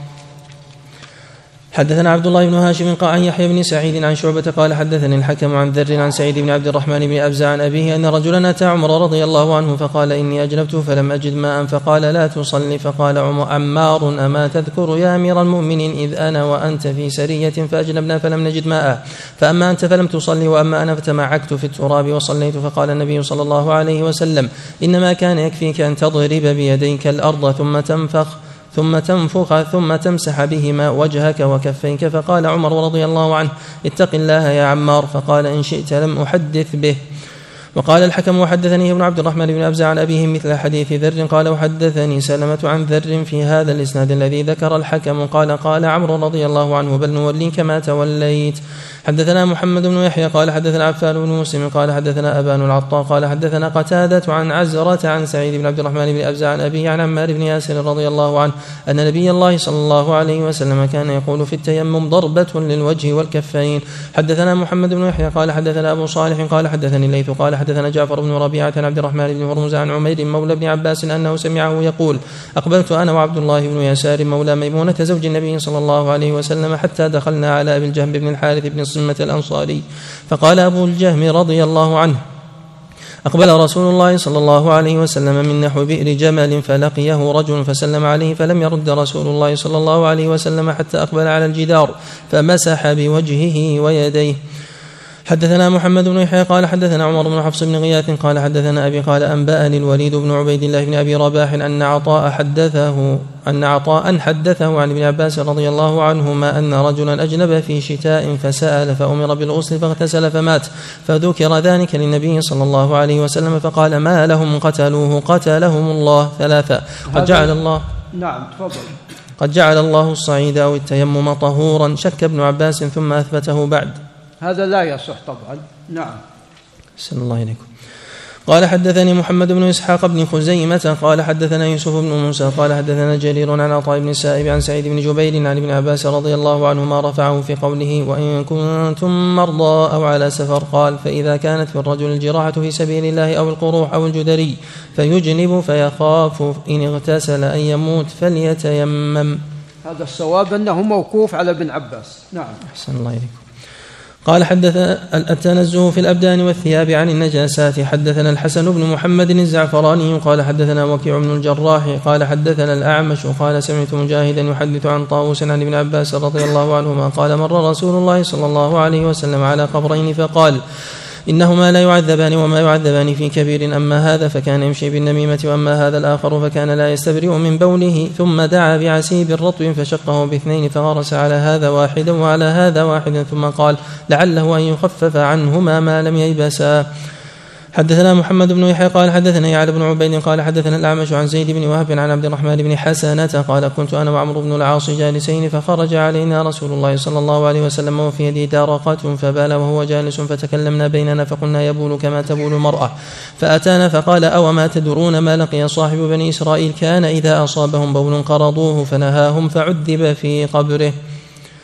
حدثنا بحر بن نصر عن ابن وهب عن ابن لهيعة والليث بن سعد وعمرو بن الحارث عن يزيد بن أبي حبيب عن سويد بن قيس عن معاوية بن حديج قال سمعت معاوية بن أبي سفيان رضي الله عنهما يقول سألت أم حبيبة زوج النبي صلى الله عليه وسلم ورضي عنها هل كان رسول الله صلى الله عليه وسلم يصلي في الثوب الذي يجامعها فيه فقالت نعم إذا لم ير فيه أذى حدثنا ابن المقري قال حدثنا سفيان عن أبي إسحاق الشيباني عن عبد الله بن شداد عن ميمونة زوج النبي صلى الله عليه وسلم أن النبي صلى الله عليه وسلم صلى في مرط من صوف وعليها بعضه وهي حائض. حدثنا محمد بن يحيى قال حدثنا عبد الله بن عبد الوهاب الحجبي قال حدثنا خالد بن الحارث قال حدثنا الأشعث عن, عبد عن محمد عن عبد الله بن شقيق العقيلي عن عائشة رضي الله عنها أنها قالت كان رسول الله صلى الله عليه وسلم لا يصلي في لحوف نسائه. حدثنا محمد بن يحيى وأحمد بن يوسف قال حدثنا أبو حذيفة قال حدثنا سفيان عن منصور عن إبراهيم عن همام بن الحارث قال كي كان ضيف عند عائشة رضي الله عنها فأجنب فجعل يغسل ما أصابه فقالت عائشة رضي الله عنها كان رسول الله صلى الله عليه وسلم يأمرنا بحته حدثنا نعم, نعم طبعا الحديث الذي قبل هذا حديث عبد الله بن شقيق العقيلي عن عائشة في صحته بعض الشيء. نعم. أحسن الله إليكم. قال حدثنا محمد بن يحيى قال حدثنا محمد بن عبد الله الأنصاري قال حدثنا هشام بن حسان عن أبي معشر عن إبراهيم عن الأسود عن عائشة رضي الله عنها قالت لقد كنت أفركه من ثوب رسول الله صلى الله عليه وسلم فيصلي فيه. قلت للأنصاري تعني الجنابة؟ قال فأي شيء؟ حدثنا الزعفراني قال حدثنا عفان قال حدثنا حماد قال أخبرنا حماد عن إبراهيم عن الأسود عن عائشة رضي الله عنها قالت كنت أفرك المني من ثوب رسول الله صلى الله عليه وسلم ثم يصلي فيه. حدثنا محمد بن يحيى قال حدثنا يزيد بن هارون قال حدثنا عمرو بن ميمون قال حدثني سليمان بن يسار قال أخبرتني عائشة رضي الله عنها أن رسول الله صلى الله عليه وسلم كان إذا أصاب ثوبه المني غسل ما أصابه منه ثم يخرج إلى الصلاة وأنا أنظر إلى البقع في ثوبه من أثر الغسل.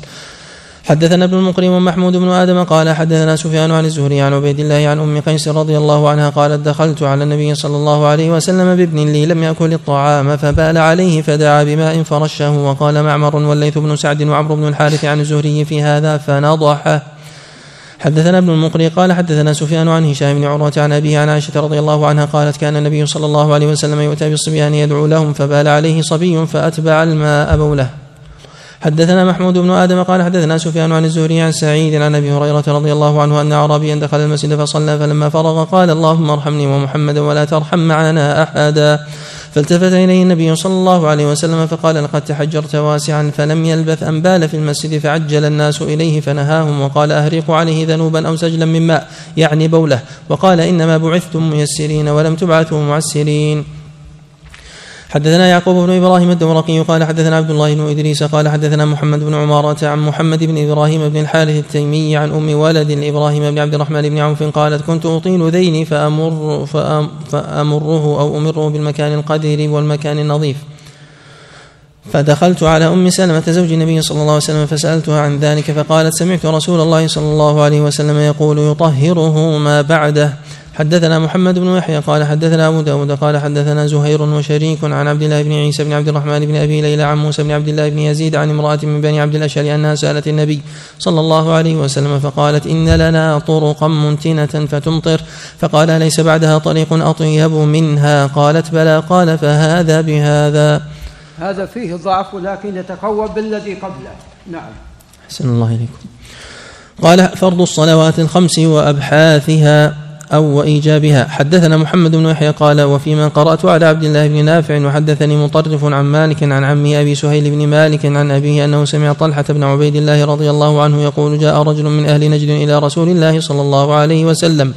ثائر الرأس يسمع دوي صوته ولا يفقه ما يقول حتى دنا فإذا هو يسأل عن الإسلام فقال له رسول الله صلى الله عليه وسلم. خمس صلوات في اليوم والليلة فقال هل علي غيرها؟ قال لا إلا أن تطوع. قال رسول الله صلى الله عليه وسلم. وصيام شهر رمضان قال قال هل علي غيرها قال لا إلا أن تطوع. وذكر له رسول الله صلى الله عليه وسلم الزكاة قال هل علي غيرها قال لا إلا أن تطوع. قال فأدبر الرجل وهو يقول, وهو يقول لا أزيد على هذا ولا أنقص من هذا. فقال رسول الله صلى الله عليه وسلم أفلح إن صدق. حدثنا علي بن خشرم قال حدثنا ابن عيينة عن إبراهيم بن ميسرة ومحمد بن المنكدر أنهما سمع أنسا رضي الله عنه يقول صليت مع رسول الله صلى الله عليه وسلم الظهر بالمدينة أربعا وصليت معه العصر بذي الحليفة ركعتين. حدثنا علي بن خشرم قال حدثنا عبد الله عن ابن إدريس عن ابن جريج عن ابن أبي عمار عن عبد الله بن بابيه عن يعلى بن أمية قال قلت لعمر بن الخطاب رضي الله عنه أليس عليك ليس عليكم جناح أن تقصروا من الصلاة إن خفتم وقد أمن الناس؟ فقال عمر رضي الله عنه عجبت مما عجبت منه فسألت رسول الله صلى الله عليه وسلم فقال صدقة تصدق الله بها عليكم فاقبلوا صدقته.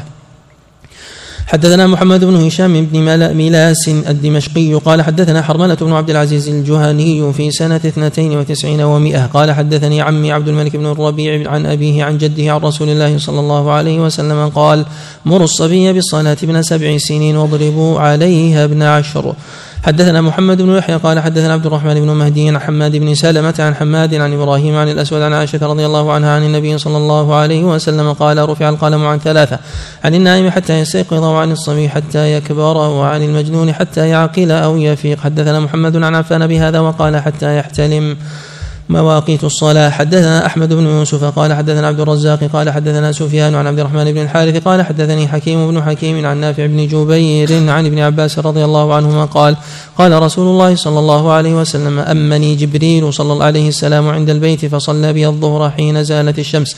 فكانت بقدر الشراك ثم صلى بي العصر حين كان ظل كل شيء مثله ثم صلى بي المغرب حين أفطر الصائم ثم صلى بي العشاء حين غاب الشفق ثم صلى بي الفجر حين حرم الطعام والشراب على الصائم ثم صلى بي الغد الظهر حين كان ظل كل شيء مثله ثم صلى بي العصر حين كان ظل كل شيء مثليه ثم صلى بي المغرب حين أفطر الصائم لوقت واحد ثم صلى بي العشاء إلى ثلث الليل إلى الثلث الليل الأول ثم صلى بها الفجر فأسفر بها. ثم التفت إلي فقال يا محمد هذا وقت الأنبياء من قبلك والوقت فيما بين هذين الوقتين. حدثنا محمد بن يحيى قال حدثنا أبو نعيم ومحمد بن يوسف قال حدثنا سفيان عن عبد الرحمن بن الحارث عن حكيم بن حكيم بن عباد بن حنيف عن نافع بن جبير عن ابن عباس رضي الله عنهما قال قال رسول الله صلى الله عليه وسلم أمني جبريل عليه السلام عند البيت مرتين. قال ابن يحيى وساقا جميعا الحديث فذكر الصلاة لوقتين في التعجيل والإسفار. حدثنا محمد بن بزيع النيسابوري قال أخبرنا إسحاق يعني ابن يوسف الأزرق قال حدثنا سفيان الثوري عن علقمة بن مرثد عن سليمان بن بريدة عن أبيه رضي الله عنه قال أتى النبي صلى الله عليه وسلم رجل فسأله عن وقت الصلاة فقال صل معنا هذين فأمر بلالا حين نزلت الشمس فأذن ثم أمره فأقام الظهر ثم أمره فأقام العصر والشمس مرتفعة بيضاء نقية ثم أمره فأقام المغرب حين غابت الشمس ثم أمره فأقام العشاء حين غاب الشفق ثم أمره فأقام الفجر حين طلع الفجر فلما كان يوم الثاني أمره أن يبرد بالظهر فأنعم أن يبرد بها. ثم أمره فأقام يعني العصر والشمس مرتفعة فوق ذلك الذي كان. ثم أمره فأقام المغرب قبل أن يغيب الشفق ثم أمره فأقام العشاء حين ذهب ثلث الليل ثم أمره فأقام الفجر فأسفر بها. ثم قال أين السائل عن وقت الصلاة؟ فقام إليه الرجل فقال رسول الله صلى الله عليه وسلم وقت صلاتكم؟ ما بين ما رأيتم؟ طبعا هذا صحيح. وأما الحديث الذي سبق برقم 49 ومئة أو خمسين ومئة. ففيه زيادة فيها نظر وهي هذا وقت الأنبياء من قبلك. هذا وقت الأنبياء من قبلك. هذه الزيادة فيها نظر في صحتها. نعم. أحسن الله إليك. قال حدثنا محمد بن يحيى قال حدثنا عبد الرزاق عن معمر عن الزهري عن أبي سلمة عن أبي هريرة رضي الله عنه قال قال رسول الله صلى الله عليه وسلم من أدرك ركعة من العصر قبل أن تغرب الشمس فقد أدركها ومن أدرك من الصبح ركعة قبل أن تطلع الشمس فقد أدركها. حدثنا محمد بن الحسين بن طرخان قال حدثنا موسى بن إسماعيل قال حدثنا سليمان يعني بن المغيرة عن ثابت عن عبد الله بن رباح عن أبي قتادة رضي الله عنه عن النبي صلى الله عليه وسلم أنه قال ليس في النوم تفريط ولكن التفريط على من لم يصلي الصلاة حتى يجيء وقت الصلاة الأخرى. حدثنا علي بن خشرم قال حدثنا عيسى بن يونس عن التيمي عن أبي عثمان عن ابن مسعود رضي الله عنه قال قال رسول الله صلى الله عليه وسلم لا يغرنكم أذان بلال أو قال نداء بلال شك التيمي فإن الفجر ليس بالذي هكذا ورفع يده ولكن الفجر الذي هكذا ومد أصبعيه عرضا حدثنا إسحاق بن منصور قال حدثنا زكريا بن عدي قال أخبرنا ابن المبارك عن يونس عن الزهري عن عروة عن عائشة رضي الله عنها عن النبي صلى الله عليه وسلم قال من أدرك سجدة من صلاة العصر قبل أن تغرب الشمس ومن الفجر قبل أن تطلع الشمس فقد أدرك. حدثنا ابن المقري قال حدثنا سفيان عن الزهري عن سعيد بن المسيب عن أبي هريرة رضي الله عنه أن النبي صلى الله عليه وسلم قال إذا اشتد الحر فابردوا بالصلاة فإن شدة الحر من فيح جهنم. حدثنا محمد بن يحيى قال حدثنا عاصم بن علي قال حدثنا شعبة قال حدثنا قتادة عن أبي حسان عن أبي عن عبيدة عن علي رضي الله عنه عن النبي صلى الله عليه وسلم قال شغلونا عن الصلاة الوسطى صلاة العصر. ملأ الله قبورهم أو قال بيوتهم وبطونهم نارا.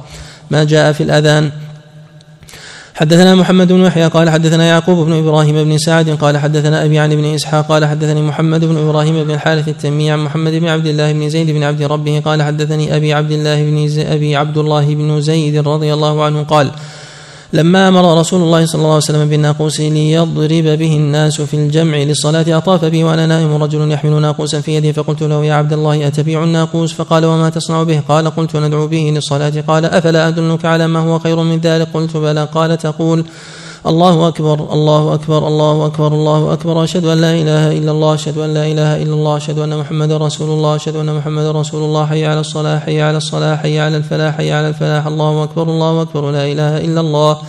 قال ثم استأخر غير بعيد فقال ثم تقول إذا قمت الصلاة الله أكبر الله أكبر. أشهد أن لا إله إلا الله أشهد أن محمدا رسول الله. حي على الصلاة حي على الفلاح. قد قامت الصلاة قد قامت الصلاة. الله أكبر الله أكبر لا إله إلا الله.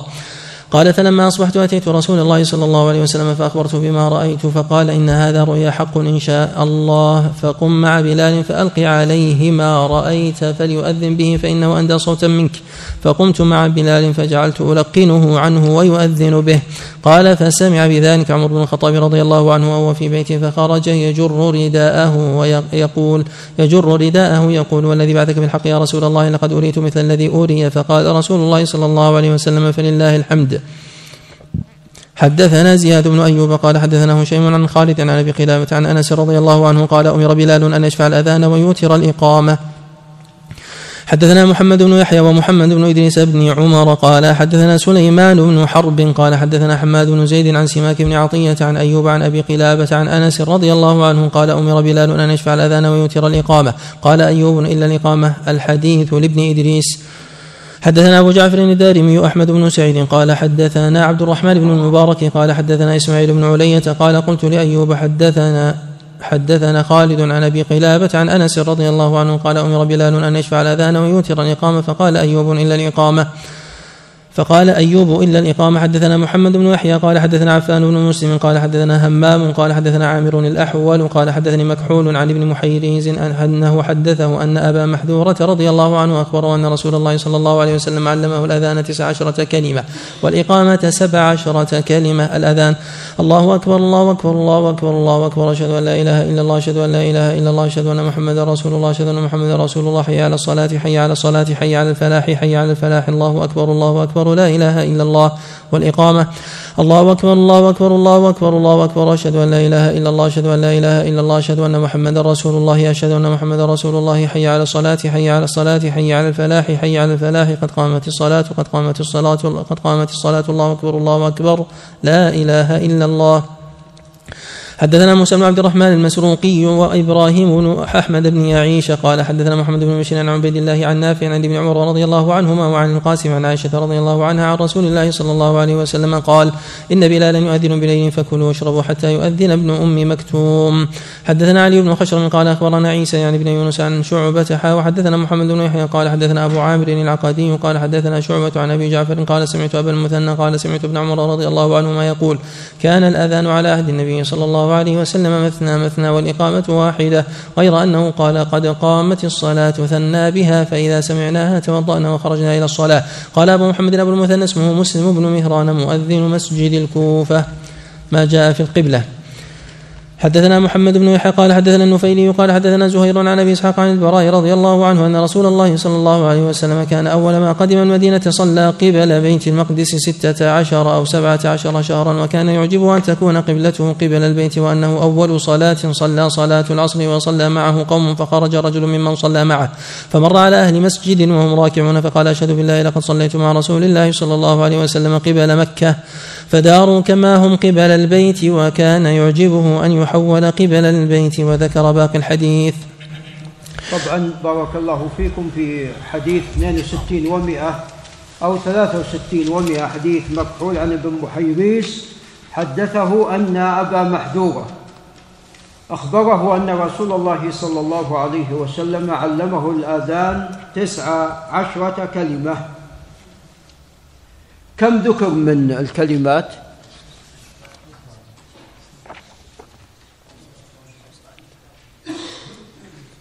لم يكرر الشهادة. كيف بارك الله فيك؟ ما فيه ترجيع. إلا الترجيع لم يذكر. لم يذكر. إيه فيبدو أنه سقط. يبدو أن نعم. نعم يبدو أن الترجيع سقط.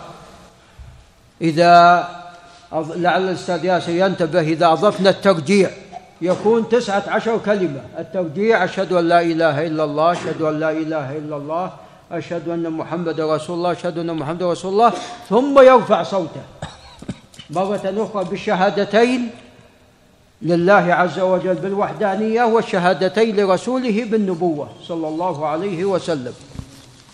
فيبدو أن الترجيع هنا سقط لأن بدون ترجيع خمسة عشر كلمة. مع الترجيع اللي أربع تقول مرتين بصوت منخفض ثم ترفع صوتك. بالشهادتين لله عز وجل بالوحدانية ولرسوله بالنبوة عليه الصلاة والسلام فيكون المجموع تسعة عشر. نعم. أحسن الله إليكم. قال حدثنا إسحاق بن منصور قال أخبرنا عبد الرحمن قال حدثنا زائدة بن قدامة عن سماك بن حرب عن موسى بن طلحة عن أبيه رضي الله عنه قال قال رسول الله صلى الله عليه وسلم ليجعل أحدكم بين يديه مثل مثل مؤخرة الرحل ويصلي. حدثنا محمد بن يحيى قال وفيما قرأت على عبد الله بن نافع وحدثني مطرف عن مالك عن زيد بن أسلم عن عبد الرحمن بن أبي سعيد عن أبي سعيد الخدري رضي الله عنه أن رسول الله صلى الله عليه وسلم قال إذا كان أحدكم يصلي فلا يدع أحدا يمر بين يديه وليدرأ ما استطاع فإن أبى فليقاتله فإنما هو شيطان. حدثنا ابن المقري ومحمود بن آدم قال حدثنا سفيان عن الزهري عن عبيد الله بن عبد الله أنه سمع ابن عباس رضي الله عنهما يقول جئت أنا والفضل يوم عرفة والنبي صلى الله عليه وسلم يصلي ونحن على آتان فمررنا على بعض الصف فنزلنا عنها وتركناها ترتع فلم يقل لنا النبي صلى الله عليه وسلم شيئا. زاد محمود فدخلنا في الصلاة. حدثنا عبد الله بن هاشم قال حدثني يحيى يعني بن سعيد عن هشام قال حدثني أبي عن عائشة رضي الله عنها أن رسول الله صلى الله عليه وسلم كان يصلي من الليل وأنا معترضة بينه وبين القبلة على الفراش فإذا أراد أن يوتر أيقظني فأوترت. ما جاء في الثياب للصلاة. حدثنا عبد الله بن هاشم قال حدثنا سفيان عن الزهري عن سعيد عن أبي هريرة رضي الله عنه أن رجلا قال يا رسول الله أيصلي الرجل في ثوب واحد؟ قال وكلكم يجد ثوبين. حدثنا يعقوب بن إبراهيم الدورقي قال حدثنا عبد الرحمن بن مهدي عن سفيان عن أبي زناد عن الأعرج عن أبي هريرة رضي الله عنه قال نهى النبي صلى الله عليه وسلم أن يصلي الرجل في الثوب الواحد ليس على عاتقه منه شيء. حدثنا محمد بن يحيى قال حدثنا هارون بن معروف قال حدثنا حاتم بن إسماعيل عن يعقوب بن مجاهد أبي حزرة عن عبادة بن الوليد بن عبادة قال خرجت أنا وأبي حتى آتينا جابر بن عبد الله رضي الله عنهما في مسجده. وذكر بعض الحديث قال وقام رسول الله صلى الله عليه وسلم يصلي فكانت علي بردة ذهبت أن أخالف بين طرفيها فلم تبلغ لي وكانت لها ذباذب فنكستها ثم خالفت بين طرفيها ثم تواقصت عليها فجئت فقمت عن يسار رسول الله صلى الله عليه وسلم فأخذ بيدي فأدارني حتى أقامني عن يمينه وجاء جبار بن صخر فتوضأ ثم جاء فقام عن يسار رسول الله صلى الله عليه وسلم فأخذ بيديه فأخذنا فأخذنا بيديه جميعا فدفعنا حتى أقامنا خلفه فجعل رسول الله صلى الله عليه وسلم يرمقني وأنا لا أشعر ثم فطنت فقال هكذا بيده. يعني شد وسطك. فلما فرغ رسول الله صلى الله عليه وسلم قال يا جابر قلت لبيك يا رسول الله. قال إذا كان واسعا فخالف بين طرفيه وإذا كان ضيقا فاشدده على حقوك. حدثنا محمد بن يحيى قال حدثنا أبو النعمان وأبو الوليد قال حدثنا حماد بن سلمة عن قتادة عن قتادة عن محمد بن سيرين عن صفية بنت الحارث عن عائشة رضي الله عنها أن رسول الله صلى الله عليه وسلم قال لا يقبل الله صلاة حائض إلا بخمار. طبعا هذا الصواب أنه مرسل أحسن الله إليكم. قال حدثنا يعقوب بن إبراهيم الدورقي قال حدثنا بشر بن المفضل عن أبي مسلمة وهو سعيد بن يزيد قال سألت آنس رضي الله عنه أكان النبي صلى الله عليه وسلم يصلي فينا عليه؟ قال نعم. ما جاء في المسجد؟ حدثنا محمد بن يحيى قال حدثنا عبد الرزاق عن معمر عن الزهري قال أخبرني عبيد الله بن عب بن عبد الله أن عائشة وابن عباس رضي الله عنهما أخبرا أن النبي صلى الله عليه وسلم حيث نزل به جعل يلقي. جعل يلقي على وجهه خميصة فإذا اغتم كشفها من وجهه ويقول لعنة الله على اليهود والنصارى اتخذوا قبور أنبيائهم مساجد تقول عائشة رضي الله عنها يحذر مثل ما فعلوا.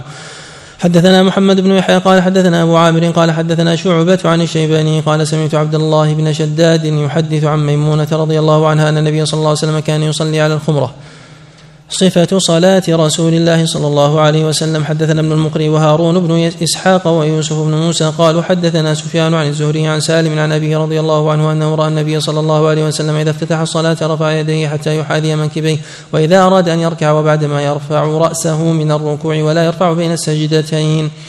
حدثنا محمد بن يحيى قال حدثنا يعقوب بن إبراهيم بن سعد قال حدثني ابن أخي بن شهاب عن عمه قال أخبرني سالم بن عبد الله أن عبد الله بن عمر رضي الله عنهما قال كان رسول الله صلى الله عليه وسلم إذا قام إلى الصلاة رفع يديه حتى إذا كانت أحد منكبيه كبر. ثم إذا أراد أن يركع رفعهما حتى يكون حذو منكبيه كبر وهما كذلك فركع. ثم إذا أراد أن يرفع صلبه رفعهما حتى يكون حذو منكبيه. ثم قال سمع الله لمن حمده. ثم يسجد فلا يرفع يديه في السجود ورفعهما في كل ركعة وتكبيرة كبرها قبل الركوع حتى تنقضي صلاته. حدثنا محمد بن يحيى قال حدثنا حجاج بن منهال وأبو صالح كاتب الليث جميعا عن عبد العزيز بن عبد الله بن أبي سلمة عن عمه الماجشون بن أبي سلمة عن الأعرج عن عبيد الله بن أبي رافع عن علي بن أبي طالب رضي الله عنه عن رسول الله صلى الله عليه وسلم أنه كان إذا افتتح الصلاة كبر ثم قال وجهت وجهي للذي فطر السماوات والأرض حنيفا وما أنا من المشركين إن صلاتي ونسكي ومحياي ومماتي لله رب العالمين لا شريك له وبذلك أمرت وأنا أول المسلمين. اللهم أنت الملك لا إله إلا أنت ربي وأنا عبدك. ظلمت نفسي واعترفت بذنبي فاغفر لي ذنوبي جميعا لا يغفر الذنوب إلا أنت. واهدني لأحسن الأخلاق لا يهدي لأحسنها إلا أنت. واصرف عني سيئها لا يصرف لا يصرف سيئها إلا أنت. لبيك وسعديك والخير كله في يديك والشر ليس إليك أنا بك وإليك تباركت وتعاليت أستغفرك وأتوب إليك فإذا ركع. قال اللهم لك ركعت وبك آمنت ولك أسلمت خشع لك سمعي وبصري ومخي وعظامي وعصبي فإذا رفع رأسه قال سمع الله لمن حمد ربنا ولك الحمد. ملء السماوات والأرض وملء ما شئت من شيء بعد. فإذا سجد قال اللهم لك سجدت وبك آمنت ولك أسلمت. سجد وجهي للذي خلقه وصوره فأحسن صوره وشق سمعه وبصره فتبارك الله أحسن الخالقين. وإذا فرغ من صلاته فسلم قال اللهم اغفر لي ما قدمت وما أخرت وما أسررت وما أعلنت وما أسرفت وما أنت أعلم به مني أنت المقدم والمؤخر لا إله إلا أنت. قال أبو صالح فيهما جميعا لا إله لي إلا أنت. حدثنا محمد بن يحيى قال حدثنا وهب بن جرير قال حدثنا شعبة عن عمرو بن مرة عن عاصم العنزي عن ابن جبير بن مطعم عن أبيه رضي الله عنه قال كان رسول الله صلى الله عليه وسلم إذا دخل الصلاة قال الله أكبر كبيرا والحمد لله كثيرا ثلاثا وسبحان الله بكرة وأصيلا.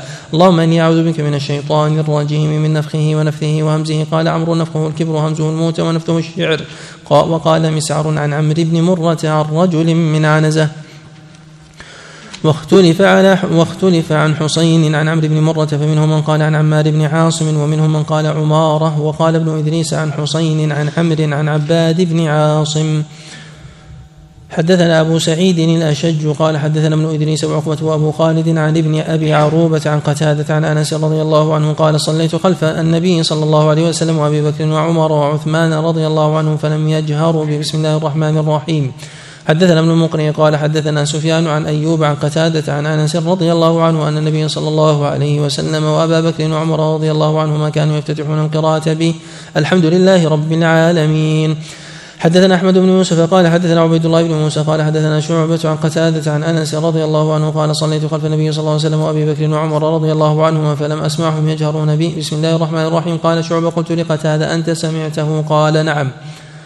حدثنا محمد بن يحيى قال حدثنا ابن أبي مريم قال أخبرنا الليث قال حدثني خالد بن يزيد عن ابن أبي هلال عن نعيم المجمر قال صليت وراء أبي هريرة رضي الله عنه فقرأ بسم الله الرحمن الرحيم ثم قرأ بأم القرآن حتى بلغ ولا الضالين فقال آمين وقال الناس آمين ويقول كلما سجد الله أكبر فإذا قام من الجلوس قال الله أكبر ويقول إذا سلم والذي نفسي بيده إني لأشبهكم صلاة برسول الله صلى الله عليه وسلم طبعا حديث جبير بن مطعم اللي برقم ثمانين ومائة أو واحد وثمانين ومائة لا يصح. ضعفه البخاري وابن خزيمة. نعم. أحسن الله إليكم. قال حدثنا ابن المقري ومحمود بن آدم وعلي بن خشرم وهذا حديث ابن المقري قال حدثنا سفيان عن الزهري عن محمود بن الربيع عن عبادة بن الصامت رواية وقال لي مرة إنه حدث أن النبي صلى الله عليه وسلم قال لا صلاة لمن لم يقرأ بفاتحة الكتاب. حدثنا عبد الله بن هاشم قال حدثنا يحيى يعني القطان عن جعفر بن ميمون عن أبي عثمان عن أبي هريرة رضي الله عنه أن رسول الله صلى الله عليه وسلم أمره قال اخرج فنادي في أهل المدينة أن رسول الله صلى الله عليه وسلم قال لا صلاة إلا بفاتحة القرآن فما زاد. قال أبو محمد جعفر هذا روى عنه الثوري وعيسى بن يونس. هذا فيه ضعف نعم. أحسن الله إليكم. من أجل جعفر بن ميمون نعم. أحسن الله إليكم. قال حدثنا محمد بن يحيى قال حدثنا حجاج بن منهال عن همام عن يحيى بن أبي كثير عن عبد الله بن أبي قتادة عن أبيه رضي الله عنه أن رسول الله صلى الله عليه وسلم كان يقرأ في صلاة الظهر في الركعتين الأوليين بفاتحة الكتاب وسورة في كل ركعة وكان يسمعنا أحيانا الآية وكان يطيل في الأولى ما لا يطيل في الثانية وكان يقرأ في الركعتين الأخريين بفاتحة الكتاب في كل ركعة وكذلك في صلاة العصر قال وكذلك في صلاة الفجر. قال أبو محمد ورواه مخلد بن يزيد عن الأوزاعي عن يحيى بن أبي كثير بهذا الإسناد هكذا غير أنه لم يذكر وصلاة الفجر. حدثنا أبو محمد بن إدريس عن الحميدي عنه. حدثنا أحمد بن يوسف قال حدثنا عبد الرزاق قال أخبرنا ابن جرج عن عطاء قال سمعت أبا هريرة رضي الله عنه يقول في كل صلاة قراءة فما أسمعنا رسول الله صلى الله عليه وسلم أسمعناكم وما أخفى عنا أخفينا عنكم فسمعته يقول لا صلاة إلا بقراءة. حدثنا ابن المقري قال حدثنا سفيان عن مسعر عن إبراهيم السكسكي عن ابن أبي أوفى رضي الله عنه أن رجلا قال يا رسول الله علمني شيئا يجير علمني شيئا يجزيني عن القرآن فقال قل سبحان الله والحمد لله ولا إله إلا الله والله أكبر. قال سفيان زاد يزيد أبو خالد الواسطي قال الرجل هذا لربي فما لي؟ قال قل اللهم اغفر لي وارحمني واهدني وعافني. قال الرجل أربع لي وأربع أربع لربي وأربع لي. هذا فيه ضعف ولكن جاء من وجه آخر يتقوى به. نعم. أحسن الله إليكم. قال حدثنا علي بن خشرم قال أخبرنا ابن عيينة عن الزهري عن سعيد عن أبي هريرة رضي الله عنه يبلغ به النبي صلى الله عليه وسلم قال إذا أمن القارئ فأمنوا فإن الملائكة تؤمن فمن وافق تأمينه تأمين الملائكة غفر له ما تقدم من ذنبه. حدثنا يعقوب بن إبراهيم الدورقي قال حدثنا عبد الرحمن قال حدثنا مالك عن الزهري عن أبي سلمة عن أبي هريرة رضي الله عنه أنه كان يكبر كلما خفض ورفع ويقول إني لأشبهكم صلاة برسول الله صلى الله عليه وسلم. حدثنا محمد بن يحيى قال أخبرنا أبو عاصم عن عبد الحميد بن جعفر عن محمد بن عمرو بن عطاء قال سمعت أبا حميد الساعدي في عشرة من أصحاب رسول الله صلى الله عليه وسلم أحدهم أبو قتادة رضي الله عنه قال إني لأعلم بصلاة إني لأعلمكم بصلاة رسول الله صلى الله عليه وسلم.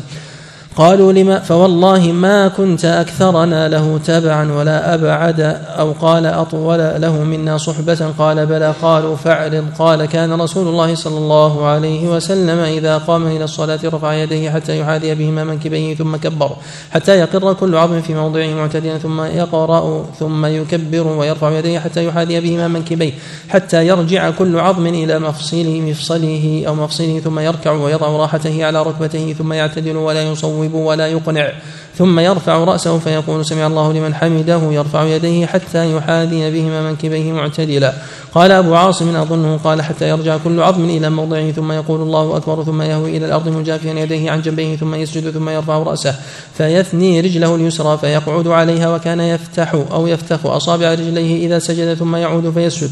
ثم يرفع رأسه فيقول الله أكبر ويثني رجله اليسرى فيقعد عليها معتدلا حتى يرجع كل عظم إلى موضعه. ثم يصنع في الركعة الأخرى مثل ذلك.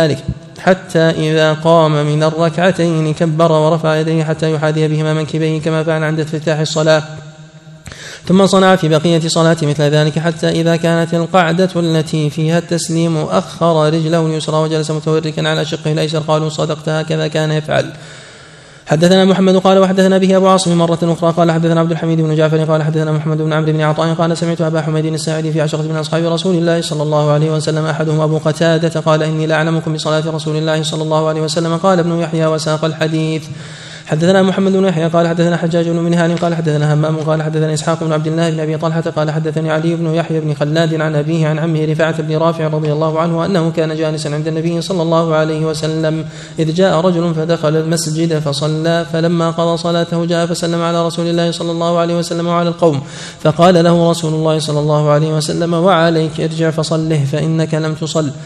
قال فرجع فصلى قال فجعلنا نرمق صلاته لا ندري ما يعيب منها فلما قضى صلاته جاء فسلم على رسول الله صلى الله عليه وسلم وعلى القوم فقال رسول الله صلى الله عليه وسلم وعليك ارجع فصل فإنك لم تصلي وذكر ذلك إما مرتين وإما ثلاثا فقال الرجل ما أدري.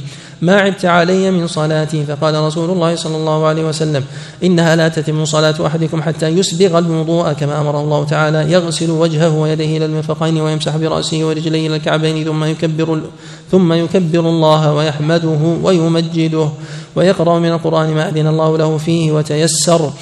ثم يكبر فيركع فيضع كفيه على ركبتيه حتى تطمئن مفاصله وتسترخي. ثم يقول سمع الله لمن حمده يستوي قائما حتى يأخذ كل عظم ما اخذه ويقيم صلبه. ثم يكبر فيسجد فيمكن جبهته وتس قال همام وربما قال فيمكن وجهه من الأرض حتى تطمئن مفاصله وتسترخي. ثم يكبر فيرفع رأسه ويستوي قاعدا على مقعدته ويقيم صلبه فوصف الصلاة هكذا حتى فرغ ثم قال لا تتم صلاة لا تتم صلاة أحدكم حتى يفعل ذلك. طبعا هذا فيه ضعف ولكن يغني عنا حديث أبي هريرة ثابت في الصحيحين. نعم. سلم حدثنا زياد بن أيوب قال حدثنا أبو معاوية الضرير ومحمد بن فضيل ويعلى بن عبيد ومحمد بن ربيعة وعبيد الله بن موسى عن الأعمش عن عمارة بن عمير عن أبي معمر عن أبي مسعود الأنصاري رضي الله عنه قال قال رسول الله صلى الله عليه وسلم لا تجزي صلاة لا يقيم الرجل فيها صلبه في الركوع والسجود في الركوع والسجود.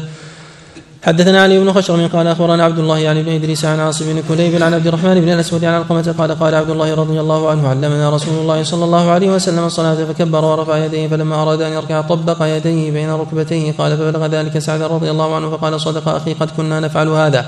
ثم أمرنا بهذا يعني الإمساك بالركب ووضع ووضع يديه على ركبتيه. حدثنا علي بن خشرم قال حدثنا سفيان حا وحدثنا ابن المقري ومحمود بن آدم قال حدثنا سفيان عن الزهري عن سعيد بن المسيب عن أبي هريرة رضي الله عنه قال لما رفع رسول الله صلى الله عليه وسلم رأسه من الركعة الاخره من صلاة الصبح قال اللهم انجل الوليد بن الوليد وسلمة بن هشام وعياش بن أبي ربيعة والمستضعفين بمكة اللهم اشدد وطأتك على مضر واجعلها عليهم سنين كسن يوسف حدثنا محمد بن بن يحيى قال حدثنا أبو النعمان محمد بن الفضل السدوسي ولقبه عارم وكان بعيدا من العرامة ثقة صدوقا مسلما. قال حدثنا ثابت بن يزيد أبو زيد الأحول قال حدثنا هلال عن عكرمة عن ابن عباس رضي الله عنهما قال قال أتى رسول الله صلى الله عليه وسلم شهرا متتابعا في الظهر والعصر والمغرب والعشاء والصبح في دبر كل صلاة إذا قال سمع الله لمن حمده من الركعة الآخرة يدعو على حي من بني سليم على رعل وذكوان ويؤمن من خلفه قال أرسل إليهم يدعوهم إلى الإسلام فقتلوهم قال عكرمة هذا مفتاح القنوت حدثنا محمود بن, غي... آدم قال حدثنا سفيان عن عمرو عن طاووس عن ابن عباس رضي الله عنهما قال أمر أو أمر النبي صلى الله عليه وسلم أن يسجد على سبع ونهى أن يكف شعرا أو ثوبا يديه وركبتيه وجبهته وأطراف أصابعه حدثنا عبد الله بن هاشم قال حدثنا يحيى يعني بن سعيد عن محمد بن عمرو قال حدثنا أبو سلمة بن عبد الرحمن عن أبي سعيد الخدري رضي الله عنه قال والذي أكرمه وأنزل عليه الكتاب لقد رأيت رسول الله صلى الله عليه وسلم يصلي بنا ليلة صلاة المغرب وإن جبينه وأرنبته لفي الماء والطين. حدثنا محمد بن يحيى قال حدثنا مسلم بن إبراهيم قال حدثنا وهيب قال حدثنا أيوب عن نافع عن ابن عمر رضي الله عنهما عن النبي صلى الله عليه وسلم قال إذا سجد أحدكم فليضع يديه وإذا رفع فليرفعهما فإن اليدين تسجدان كما يسجد الوجه. طبعا الحديث الذي سبق وهو حديث أبي سعيد الخدري قال لقد رأيت رسول الله صلى الله عليه وسلم يصلي بنا ليلة صلاة المغرب. الذي ثبت في الصحيحين إن ذلك كان في صلاة ماذا؟ في صلاة الفجر. فهذه زيادة خطأ شاذة. هذا السياق بأن صلاة المغرب خطأ الصواب ما في الصحيحين صلاة الصبح. نعم. ولعل محمد بن عمرو هو الذي أخطأ. نعم. أحسن الله إليكم قال حدثنا علي بن خشرم قال حدثنا عبد الله يعني بن إدريس عن عاصم بن كليب عن ابيه عن وائل بن حجر رضي الله عنه قال قلت لأنظرن إلى صلاة رسول الله صلى الله عليه وسلم. قال فلما افتتح الصلاة كبر ورفع يديه فرأيت ابهاميه قريبا من أذنيه. وذكر الحديث قال فسجد فوضع رأسه بين يديه على مثل مقدارهما حين افتتح الصلاة. حدثنا ابن المقري وعبد الرحمن بن بشر قال حدثنا سفيان عن سليمان بن سحيم عن إبراهيم بن عبد الله بن معبد عن أبيه عن ابن عباس رضي الله عنهما قال كشف رسول الله صلى الله عليه وسلم الستارة والناس صفوف خلف أبي بكر رضي الله عنه.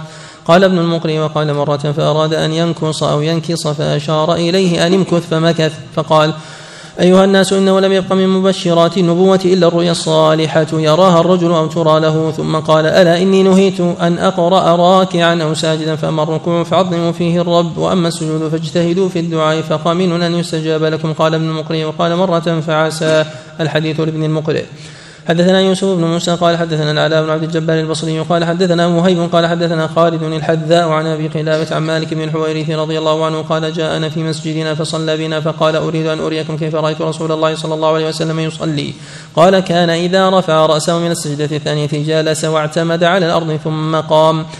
حدثنا محمد بن يحيى قال حدثنا يعلى بن عبيد قال حدثنا الأعمش عن شقيق عن عبد الله رضي الله عنه قال كنا إذا صلينا خلف رسول الله صلى الله عليه وسلم قلنا السلام على جبريل السلام على ميكائيل السلام على إسرافيل السلام على فلان وفلان فاقبل علينا رسول الله صلى الله عليه وسلم فقال إن الله هو السلام فإذا جلستم في الصلاة فقولوا التحيات لله والصلوات والطيبات السلام عليك أيها النبي ورحمة الله وبركاته. السلام علينا وعلى عباد الله الصالحين فإنكم إذا قلتموها أصابت كل عبد صالح في السماء والأرض أشهد أن لا إله إلا الله وأشهد أن محمدا عبده ورسوله ثم يتخير ما شاء. حدثنا عبد الله بن هاشم قال حدثنا يحيى بن سعيد عن شعبة قال حدثني الحكم عن ابن أبي ليلى قال لقيني كعب بن عجرة رضي الله عنه فقال ألا أهدي لك هدية أو ألا أحدثك؟ خرج علينا رسول الله صلى الله عليه وسلم فقلنا يا رسول الله قد عرفنا أو قد علمنا السلام عليك فكيف الصلاة؟ قال قولوا اللهم صل على محمد وعلى آل محمد كما صليت على آل إبراهيم إنك حميد مجيد وبارك على محمد وعلى آل محمد كما باركت على آل إبراهيم إنك حميد مجيد. حدثنا علي بن خشرم قال حدثنا عيسى يعني بن يونس عن الأوزاعي عن حسان بن عطية عن محمد بن أبي عائشة قال سمعت أبا هريرة رضي الله عنه يقول قال رسول الله صلى الله عليه وسلم إذا تشهد أحدكم فليتعوذ من اروع من عذاب جهنم ومن وعذاب القبر وفتنة المحيا والممات ومن شر المسيح الدجال ثم ليدعو لنفسه بما بدا له. حدثنا إسحاق بن منصور قال حدثنا عبد الرحمن يعني بن مهدي عن زائدة بن قدامة عن عاصم بن كليب قال أخبرني أبي ان وائل بن حجر رضي الله عنه أخبره قال قلت لأنظرن إلى رسول الله صلى الله عليه وسلم كيف يصلي قال فنظرت إليه فقام فكبر ورفع يديه حتى حاذت بأذنيه ثم وضع كفه اليمنى على ظهر كفه اليسرى والرسغ والساعد ثم ركع فرفع يديه مثلها ثم سجد فجعل كفيه بحذاء أذنيه ثم جلس فافترش رجله اليسرى ثم وضع كفه اليسرى على فخذه وركبته اليسرى ووضع حد مرفقه الأيمن اليمنى على فخذه اليمنى ثم قبض ثنتين من أصابعه وحلق حلقه ثم رفع إصبعه فرأيته يحركها يدعو ثم جئت بعد ذلك في زمن فيه برد فرأيت الناس وعليهم جل الثياب تحرك أيديهم أو تحرك أيديهم من تحت الثياب. حدثنا إسحاق بن منصور قال أخبرنا عبد الرحمن يعني بن مهدي عن سفيان عن أبي إسحاق عن أبي الأحوص عن عبد الله رضي الله عنه قال كان النبي صلى الله عليه وسلم يسلم عن يمينه. السلام عليكم ورحمة الله وعن يساره. السلام عليكم ورحمة الله حتى يرى بياض خدي منها هنا وبياض خدي منها هنا. باب الأفعال الجائزة في الصلاة وغير الجائزة. حدثنا ابن المقري قال حدثنا سفيان عن الزهري عن أبي سلمة عن أبي هريرة رضي الله عنه قال قال رسول الله صلى الله عليه وسلم التسبيح للرجال والتصفيق للنساء. حدثنا ابن المقري ومحمود بن آدم قال حدثنا سفيان عن أبي حازم أنه سمع سال بن سعد الساعدي رضي الله عنه يقول قال رسول الله صلى الله عليه وسلم ما لكم حين نابكم في صلاتكم شيء صفحتم إنما هذا للنساء. من نابه شيء في صلاته فليقل سبحان الله. وحدثنا محمد بن سعيد أبو يحيى العطار قال حدثنا إسماعيل بن إبراهيم بن علية وأخبرنا علي بن خشر من أن إسماعيل بن علية اخبره عن الحجاج بن أبي عثمان عن يحيى بن أبي كثير عن هلال بن أبي ميمون عن عطاء بن يسار عن معاوية بن الحكم السلمي قال بينا نحن نصلي مع رسول الله صلى الله عليه وسلم إذا اعتصى رجل من القوم فقال يرحمك الله فقلت يرحمك الله فرماني القوم بأبصارهم فقلت وثقل أم وثكل أمياه ما شأنكم تنظرون إلي فجعلوا يضربون بأيديهم على أفخاذهم فلما رأيتهم يصمتونني لكني سكت فلما قضى رسول الله صلى الله عليه وسلم بأبي وأمي والله ما رأيت معلما قبله ولا بعده أحسن تعليما منه والله ما كهرني ولا شتمني ولا ضربني قال إن هذه الصلاة لا يصح فيها شيء من كلام الناس هذا إنما هي للتسبيح والتكبير وقراءة القرآن أو كما قال رسول الله صلى الله عليه وسلم قال قلت يا رسول الله إن حديث عهد بالجاهلية وقد جاء الله بالإسلام وإن منا قوما يأتون الكهان قال فلا تأتهم. قلت ومنا قوم يتطيرون فقال ذلك شيء يجدونه في صدورهم فلا يصدنهم. قال قلت ومنا قوم يخطون قال كان نبي يخط فمن وافق خطه فذاك. قال وكانت لي جارية ترى غنما لي في قبل أحد والجوانية فأطلعتها فأطلعتها ذات يوم فإذا الذئب قد ذهب بشاة من غنمها وأنا رجل من بني آدم آسف كما يأسفون لكني صككتها صكة. فأتيت النبي صلى الله عليه وسلم فذكرت ذلك له فعظم ذلك علي. قلت أفلا أعتقها؟ قال ائتني بها. فأتيته بها. فقال النبي صلى الله عليه وسلم أين الله؟ قالت في السماء. قال من أنا؟ قالت أنت رسول الله. قال هي مؤمنة فأعتقها. حدثنا ابن المقري قال حدثنا سفيان عن معمر عن يحيى بن أبي كثير عن ضمضم بن جوس عن أبي هريرة رضي الله عنه أن النبي صلى الله عليه وسلم أمر بقتل الأسودين في الصلاة. حدثنا محمد بن يحيى قال حدثنا أبو عاصم عن ابن عجلان عن المقبور عن عمرو بن سليم عن أبي قتادة رضي الله عنه أن رسول الله صلى الله عليه وسلم صلى وعلى عنقه أمامة بنت أبي العاص فإذا ركع وضعها وإذا قام حملها. حدثنا محمد بن يحيى قال حدثنا جعفر بن عمرو قال حدثنا هشام بن سعد قال حدثنا نافع قال سمعت عبد الله بن عمر رضي الله عنهما يقول خرج رسول الله صلى الله عليه وسلم إلى قباء يصلي فيه قال فجاءت الانصار فسلموا عليه وهو يصلي قال فقلت يا بلال كيف رايت رسول الله صلى الله عليه وسلم يرد عليهم حين كانوا يسلمون عليه وهو يصلي قال يقول هكذا وبسط كفه حدثنا بحر بن نصر عن شعيب بن الليث عن الليث عن بكير بن عبد الله بن الاشج عن نابل صاحب العباء عن عبد الله بن عمر عن صهيب صاحب رسول الله صلى الله عليه وسلم قال مررت برسول الله صلى الله عليه وسلم وهو يصلي فسلمت فرد الي اشاره قال لا اعلمه الا قال اشاره باصبعه وقال ابن عيينة عن زيد بن أسلم عن ابن عمر عن صهيب رضي الله عنه أخبرنا محمد بن عبد الله بن عبد الحكم أن شعيب بن الليث أخبرهم عن الليث عن أبي الزبير عن جابر بن عبد الله رضي الله عنهما أنه قال اشتكى رسول الله صلى الله عليه وسلم فصلينا وراءه وهو قاعد فالتفت إلينا فرآنا قياما فأشار إلينا فقعدنا. حدثنا عبد الله بن هاشم قال حدثنا يحيى يعني ابن سعيد عن هشام قال حدثني يحيى بن أبي كثير عن أبي سلمة قال حدثني معيقب رضي الله عنه قال قيل للنبي صلى الله عليه وسلم في المسح في المسجد قال إن كنت فاعلا فواحدة حدثنا علي بن خشام قال حدثنا ابن عيينة عن الزهري عن أبي الاحواص عن أبي ذر رضي الله عنه عن النبي صلى الله عليه وسلم قال إذا قام أحدكم من الصلاة فلا يمسح الحصى فإن الرحمة تواجهه. حدثنا أحمد بن سعيد الدارمي قال حدثنا عبد الله بن بكير قال حدثنا هشام عن بن سيرين عن أبي هريرة رضي الله عنه قال نهى رسول الله صلى الله عليه وسلم عن الاختصار في الصلاة. حدثنا حسن بن بشر بن القاسم قال حدثنا وكيع قال حدثنا سفيان عن سهيل بن أبي صالح عن ابن أبي سعيد الخدري عن أبيه رضي الله عنه قال قال رسول الله صلى الله عليه وسلم إذا تثاءب أحدكم في الصلاة فليكظم ما استطاع فإن غلبه وضع يده على فيه. حدثنا محمود بن آدم قال حدثنا الفضل يعني بن موسى عن هشام بن عروة عن أبي عن عائشه رضي الله عنها قالت قال رسول الله صلى الله عليه وسلم إذا أحدث أحدكم في الصلاة فلينصرف وليأخذ بأنفه.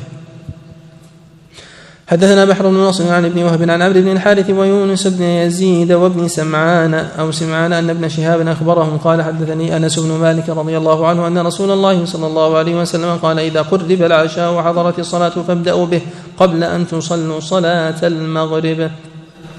نعم طبعا حديث ابن أبي سعيد الخدري عن أبيه إذا تتابع أحدكم في الصلاة فليكتم ما استطاع فإن غلبه وضع يده على فيه الصواب أن هذا مرسل الصواب أنه عفوا بارك الله فيكم حديث هشام بن عروة عن أبيه من طريق الفضل بن موسى. من طريق الفضل بن موسى عن هشام بن عروة عن أبيه عن عائشة إذا أحدث أحدكم في الصلاة فلينصرف وليأخذ بأنفه. الصواب أنه مرسل. نعم. قال ما جاء في صلاة المسافر حدثنا أبو سعيد الأشج. قال حدثني عقبة. قال حدثنا شعبة عن يحيى بن أبي إسحاق عن أنس بن مالك رضي الله عنه قال خرجت مع رسول الله صلى الله عليه وسلم إلى الحج فكان يصلي ركعتين ركعتين حتى رجع إلى المدينة. قال قلت كم مكثتم بمكة؟ قال عشرة أيام. حدثنا ابن المقري ومحمود بن آدم قال حدثنا سفيان عن عبد الرحمن بن حميد بن عبد الرحمن بن عوف أنه سمع عبد عمر بن عبد العزيز يسأل جلساءه أي شيء سمعت في المقام بمكة. قال سائب بن يزيد أخبرني العلاء بن الحضرمي رضي الله عنه أن النبي صلى الله عليه وسلم قال إن مكث المهاجر بمكة بعد قضاء نسكه ثلاث. حدثنا محمود بن آدم قال حدثنا سفيان عن الزهري عن سالم عن أبيه رضي الله عنه عن النبي صلى الله عليه وسلم أنه كان إذا جد به السير جمع بين المغرب والعشاء. حدثنا الربيع بن سليمان قال حدثنا بشر بن بكر عن الأوزاعي قال حدثني يحيى بن أبي كثير قال حدثني محمد بن عبد الرحمن بن ثوبان قال حدثنا جابر بن عبد الله رضي الله عنهما قال كان رسول الله صلى الله عليه وسلم يصلي التطوع على ظهر راحلته حيث توجهت به فإذا أراد أن يصلي المكتوبة نزل فاستقبل القبلة. حدثنا محمد بن إسماعيل بن سالم قال حدثنا حجاج قال قال ابن جرج أخبرني أبو الزبير أنه سمع جابر بن عبد الله رضي الله عنهما يقول رأيت رسول الله صلى الله عليه وسلم يصلي وهو على راحلته النوافل في كل جهة وكان يخفض السجدتين من الركعة يومئ إيماء. ما جاء في صلاة القواعد حدثنا ابن المقري قال حدثنا سفيان عن الزهري عن أنس بن مالك رضي الله عنه قال سقط رسول الله صلى الله عليه وسلم عن فرس فجحش شقه الأيمن فدخلنا عليه نعوده فحضرت الصلاة فصلى قاعدا فصلينا قعودا فلما قضى صلاته قال إنما جعل الإمام ليؤتم به فإذا كبر فكبروا وإذا ركع فاركعوا وإذا رفع فارفعوا وإذا قال سمع الله لمن حمده فقولوا ربنا ولك الحمد وإذا صلى قاعدا فصلوا قعودا أجمعون حدثنا محمد بن سعيد العطار قال حدثنا إسحاق الأزرق قال حدثنا حسين المكتب عن عبد الله بن بريدة عن عمران بن حسين رضي الله عنه أنه سأل النبي صلى الله عليه وسلم عن صلاة القاعد قال من صلى قائما فهو أفضل ومن صلى قاعدا فله نصف الأجر ومن صلى نائما فله نصف أجر القاعد. وهكذا حدثنا به محمد بن يحيى عن يزيد بن هارون عن حسين. حدثنا حسن بن مشرق قال حدثنا وكيع قال حدثنا إبراهيم بن طهمان عن حسين المعلم عن عبد الله بن بريدة عن عمران بن حسين قال رضي الله عنه قال كان بالناصور فسألت النبي صلى الله عليه وسلم عن الصلاة فقال صل قائما فإن لم تستطع فقاعدا فإن لم تستطع فعلى جنب. طبعا كلا الخبرين في صحيح البخاري. حديث عمران بن حسين حسين كلا الروايتين في صحيح البخاري. وبالنسبة لأبي عيسى الترمذي فإنه رجح اللفظ الأول رجح السياق الأول على السياق الثاني. وهو من صلى قائما فهو أفضل ومن صلى قاعدا فله نصف أجر القائم ومن صلى نائما فله نصف أجر القاعد. رجح هذه الرواية على التي بعدها. نعم. أحسن الله. قال باب في صلاة الخوف. حدثنا محمد بن يحيى وأحمد بن يوسف قال حدثنا عبد الرزاق قال حدثنا سفيان عن منصور عن مجاهد عن أبي عياش الزرقي رضي الله عنه قال كنا مع النبي صلى الله عليه وسلم بعسفان قال فاستقبلنا المشركون وعليهم خالد بن الوليد وهم بيننا وبين القبلة قال فصلى بنا النبي صلى الله عليه وسلم الظهر فقالوا قد كانوا على حال لو أصبنا غرتهم ثم قالوا تأتي تأتي عليهم الآن صلاة هي أحب إليهم من أبنائهم وأنفسهم قال فنزل جبريل بهذه الآية بين الظهر والعصر وإذا كنت فيهم فأقمت لهم الصلاة قال فحضرت الصلاة فأمرهم قال ابن يحيى النبي صلى الله عليه وسلم قال فأخذوا السلاح فصففنا خلفه صفين قال ثم ركع فركعنا جميعا ثم رفع فرفعنا جميعا ثم سجد النبي صلى الله عليه وسلم في الصف الذي يليه.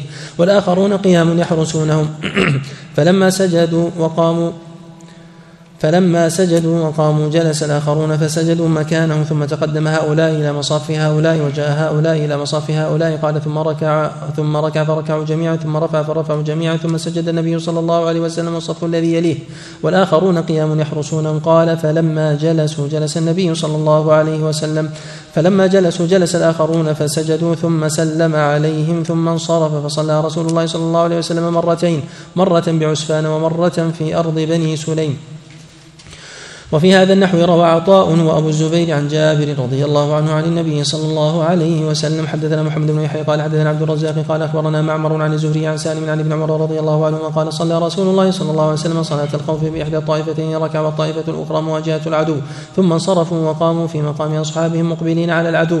وجاء أولئك فصلى بهم النبي صلى الله عليه وسلم ركعة ثم سلم النبي صلى الله عليه وسلم ثم قضى هؤلاء ركعة وهؤلاء ركعة. حدثنا أبو عبد الله حماد بن الحسن بن عبسة الوراق قال حدثنا روح قال حدثنا مالك عن نافع عن ابن عمر رضي الله عنهما كان إذا سئل عن صلاة الخوف قال يتقدم الإمام وطائفه من الناس فيصلي بهم الإمام ركعة ويكون طائفة منهم بينه وبين العدو لم يصلوا فإذا صلى الذين معه ركعة استاخروا مكان الذين لم يصلوا. ولا يسلم ويتقدم الذين لم يصلوا فيصلوا معه ركعة ثم ينصرف, ينصرف الإمام وقد صلى ركعتين فيقوم كل واحد من الطائفتين فيصلون لأنفسهم ركعة بعد أن ينصرف الإمام فيكون كل واحدة من الطائفتين قد صلوا صلوا ركعتين. وإن كان خوفا أشد من ذلك صلوا رجالا قياما على أقدامهم أو ركبانا مستقبل القبلة وغير مستقبلها. قال مالك قال نافع ما أرى ابن عمر حدثه إلا عن رسول الله صلى الله عليه وسلم. حدثنا بحر بن نصر عن ابن وهب عن مالك عن يزيد بن رومان عن صالح بن خوات عمن صلى مع رسول الله صلى الله عليه وسلم يوم ذات الرقاع صلاة الخوف أن طائفة صفت معه وصفت طائفة وجاه العدو. فصلى بالتي معه ركعة ثم ثبت قائما وأتموا لأنفسهم ثم انصرفوا فصفوا وجاه العدو وجاءت الطائفة الأخرى فصلى بهم الركعة التي بقيت من صلاته ثم ثبت جالسا حتى أتموا لأنفسهم ثم سلم بهم. ثم سلم بهم. حدثني محمد بن إسماعيل بن سالم قال حدثنا روح بن عبادة قال حدثنا شعبة ومالك بن أنس عن يحيى بن سعيد عن القاسم بن محمد عن صالح بن خوات عن سالم بن أبي حثمة رضي الله عنه أنه قال في صلاة الخوف تقدم طائفة بين يدي الإمام وطائفة خلفه فيصلي بالذين خلفه ركعة وسجدتين ثم يقعد مكانه حتى يقضوا ركعة وسجدتين ثم يتحولون إلى مقام اصحابهم ثم يتحول أصحابهم إلى مكان هؤلاء فيصلي بهم ركعة وسجدتين ثم يقعد مكانه حتى يصلوا ركعة وسجدتين ثم يسلم. حدثنا محمد بن إسماعيل قال حدثنا روح قال حدثنا شعبة عن عبد الرحمن بن القاسم عن أبيه عن صالح بن خوات عن سالم بن أبي حثمة رضي الله عنه عن النبي صلى الله عليه وسلم بمثله. حدثنا محمد بن يحيى قال حدثنا حجاج بن محمد قال قال ابن جريج أخبرنا يعلى عن سعيد بن جبير عن أبي عباس رضي الله عنهما إن كان بكم أذى من مطر أو كنتم مرضى عبد الرحمن بن عوف رضي الله عنه كان جريحا. باب النائم عن الصلاة وقضاء الفوائت حدثنا علي بن خشم قال حدثنا عيسى عن سعيد عن قتادة عن أنس بن مالك رضي الله عنه قال قال رسول الله صلى الله عليه وسلم من نام عن صلاة أو نسيها فكفارتها أن يصليها إذا ذكرها. حدثنا هارون بن إسحاق قال حدثنا محمد بن فضيل عن بشير بن عن بشير أبي إسماعيل عن أبي حازم عن أبي هريرة رضي الله عنه قال عرسنا مع رسول الله صلى الله عليه وسلم فلم نستيقظ حتى آذتنا الشمس فقال نبي الله صلى الله عليه وسلم يأخذ كل رجل برأس راحلته ثم يتنحى عن هذا المنزل ثم دعا بماء فتوضأ فسجد سجدتين ثم قيمت الصلاة فصلى. باب السهو. حدثنا يعقوب بن إبراهيم الدورقي قال حدثنا يزيد بن هارون قال أخبرنا الماجي عن عبد العزيز بن عبد الله بن أبي سلمة قال حدثنا زيد بن أسلم عن عطاء بن يسار عن أبي سعيد الخدري رضي الله عنه عن النبي صلى الله عليه وسلم قال إذا شك أحدكم وهو يصلي في الثلاث والأربع فليقم فليصلي ركعة حتى يكون الشك في الزيادة ثم يسجد سجدتي السهو. قبل أن يسلم فإن كان صلى خمسا شفعتا له وإن كانت وإن كان أربعا فهما ترغمان الشيطان. حدثنا يعقوب بن إبراهيم الدورقي وأحمد بن سعيد الدارمي قال حدثنا يزيد بن هارون قال أخبرنا يحيى بن سعيد قال أخبرني عبد الرحمن الأعرج أنه سمع ابن بحينه رضي الله عنه يقول إن رسول الله صلى الله عليه وسلم صلى بهم فقام في الركعتين فسبحنا به فمضى في صلاته ثم سجد سجدتين ثم سلم. الحديث للدارمي حدثنا ابن مقري قال حدثنا سفيان بن عيينة بن أبي عمران الهلالي عن أيوب عن ابن سيرين عن أبي هريرة رضي الله عنه قال صلى بنا رسول الله صلى الله عليه وسلم إحدى صلاتي العشي إما الظهر وإما العصر اظن أنها العصر. فصلى ركعتين ثم سلم ثم تقدم فجلس إلى جذع نخلة كالمغضب فذهب سرعان الناس فقصرت الصلاة قصرت الصلاة. فتقدم ذو اليدين فقال يا رسول الله قصرت الصلاة أم نسيت؟ فقال أصدق ذو اليدين؟ قالوا نعم. قال فصلى ركعتين ثم سلم وكبر وسجد ثم كبر ورفع ثم كبر وسجد ثم كبر ورفع. حدثنا يعقوب بن إبراهيم الدورقي قال حدثنا عبد الرحمن بن مهدي قال حدثنا زائدة بن قدامة عن منصور عن إبراهيم عن علقمة عن عبد الله رضي الله عنه قال صلى بنا رسول الله صلى الله عليه وسلم فزاد في الصلاة أو نقص وقال منصور قال إبراهيم الناس ذلك علقمة أو علقمة عن عبد الله فلما قضى رسول الله صلى الله عليه وسلم الصلاة أقبلنا عليه بوجهه فقلنا يا رسول الله حدث في الصلاة شيء قال وما ذاك فأخبرناه بالذي صنع فتنى رجله واستقبل القبلة فسجد سجدتين ثم انصرف إلينا فقال إنه لو حدث في الصلاة شيء لنبأتكم ولكني بشر أذكر كما تذكرون وأنسى كما تنسون. فإذا نسيت فذكروني وأيكم ما شك في صلاتي فلينظر أحرى ذلك إلى الصواب فليتم عليه ثم يسلم ويسجد سجدتين. حدثنا يعقوب بن إبراهيم قال حدثنا المعتمر بن سليمان عن خالد الحدان بقلامة عن أبي المهلب عن عمران بن حسين رضي الله عنه أن رسول الله صلى الله عليه وسلم صلى صلاة العصر ثلاث ركعات فسلم فقيل له فصلى ركعة ثم سلم ثم سجد سجدتين ثم سلم. حدثنا يعقوب بن إبراهيم قال حدثنا عبد الله بن إدريس قال سمعت الحسن بن عبيد الله عن إبراهيم قال صلى بهم علقمه خمسا قال فقالوا يا أبا شبل زدت في الصلاة. قال فقال لم أفعل. قال قالوا بلى. قال قال إبراهيم فقلت بلى من جانب المسجد قال فقال وأنت يا أعور تقول ذلك. قال فانفتل وسجد بهم سجدتين ثم حدثهم عن عبد الله رضي الله عنه أن رسول الله صلى الله عليه وسلم صلى بهم خمسا قال فسجد بهم سجدتين وهو جالس وقال إنما أنا بشر أنسى كما تنسون إبراهيم هذا هو ابن سويد النخعي وليس بإبراهيم بن يزيد النخعي حدثنا محمد بن يحيى قال حدثنا محمد بن عبد الله بن المثنى الأنصاري قال أخبرني أشعث عن محمد بن سيرين عن خالد الحذاء عن بقلامة عن أبي المهلب عن عمران بن حسين رضي الله عنه أن رسول الله صلى الله عليه وسلم صلى بهم فساء في صلاته فسجد سجدتي السوء ثم تشهد ثم سلم. طبعا زيادة التشهد هذا ليس بصحيح. نعم. السلام عليكم ما جاء في صلاة الكسوف؟ حدثنا محمد بن يحيى قال حدثنا مطرف وقرأته على ابن نافع عن مالك عن زيد بن أسلم عن عطاء بن يسار عن عبد الله بن عباس رضي الله عنهما قال كسفت الشمس على عهد رسول الله صلى الله عليه وسلم فصلى رسول الله صلى الله عليه وسلم والناس معه فقام قياما طويلا نحو من سورة البقرة ثم ركع ركوعا طويلا ثم رفع فقام قياما طويلا وهو دون القيام الأول ثم ركع ركوعا طويلا وهو دون الركوع الأول ثم سجد. قال ابن يحيى لعلهما قال ثم رفع أو لم يقوله فقام قياما طويلا وهو دون القيام الأول ثم ركع ركوعا طويلا وهو دون الركوع الأول ثم رفع فقام قياما طويلا وهو دون القيام الأول ثم ركع ركوعا طويلا وهو دون الركوع الأول ثم سجد ثم انصرف وقد تجلت الشمس فقال إن الشمس والقمر آيتان من آيات الله لا يخسفان لموت أحد ولا لحياته. فإذا رأيتم ذلك فاذكروا الله. قالوا يا رسول الله رأيناك تناولت شيئا في مقامك هذا ثم رأيناك تكعكعت. فقال رأيت الجنة أو أريت الجنة فتناولت منها عنقودا ولو أخذته لأكلت منه ما بقيت الدنيا ورأيت النار فلم أرك اليوم منظرا قط ورأيت أكثر أهلها النساء قالوا بما يا رسول الله قال بكفرهن قيل يكفرن بالله قال يكفرن العشير ويكفرن الإحسان لو أحسنت إلى إحداهن الدهر كله ثم رأت منك شيئا قالت ما رأيت منك خيرا قط أخبرني الربيع بن سليمان أن الشافعي أخبرهم قال وأخبرنا مالك بهذا الحديث ولم يقل في الموضع الذي شك فيه محمد بن يحيى ثم رفع. حدثنا بحر بن نصر عن ابن وهب عن يونس بن يزيد عن ابن شهاب قال أخبرني عروة بن الزبير عن عائشة زوج النبي صلى الله عليه وسلم قالت خسفت الشمس في حياة رسول الله صلى الله عليه وسلم فخرج رسول الله صلى الله عليه وسلم إلى المسجد فقام وكبر وصف الناس وراءه.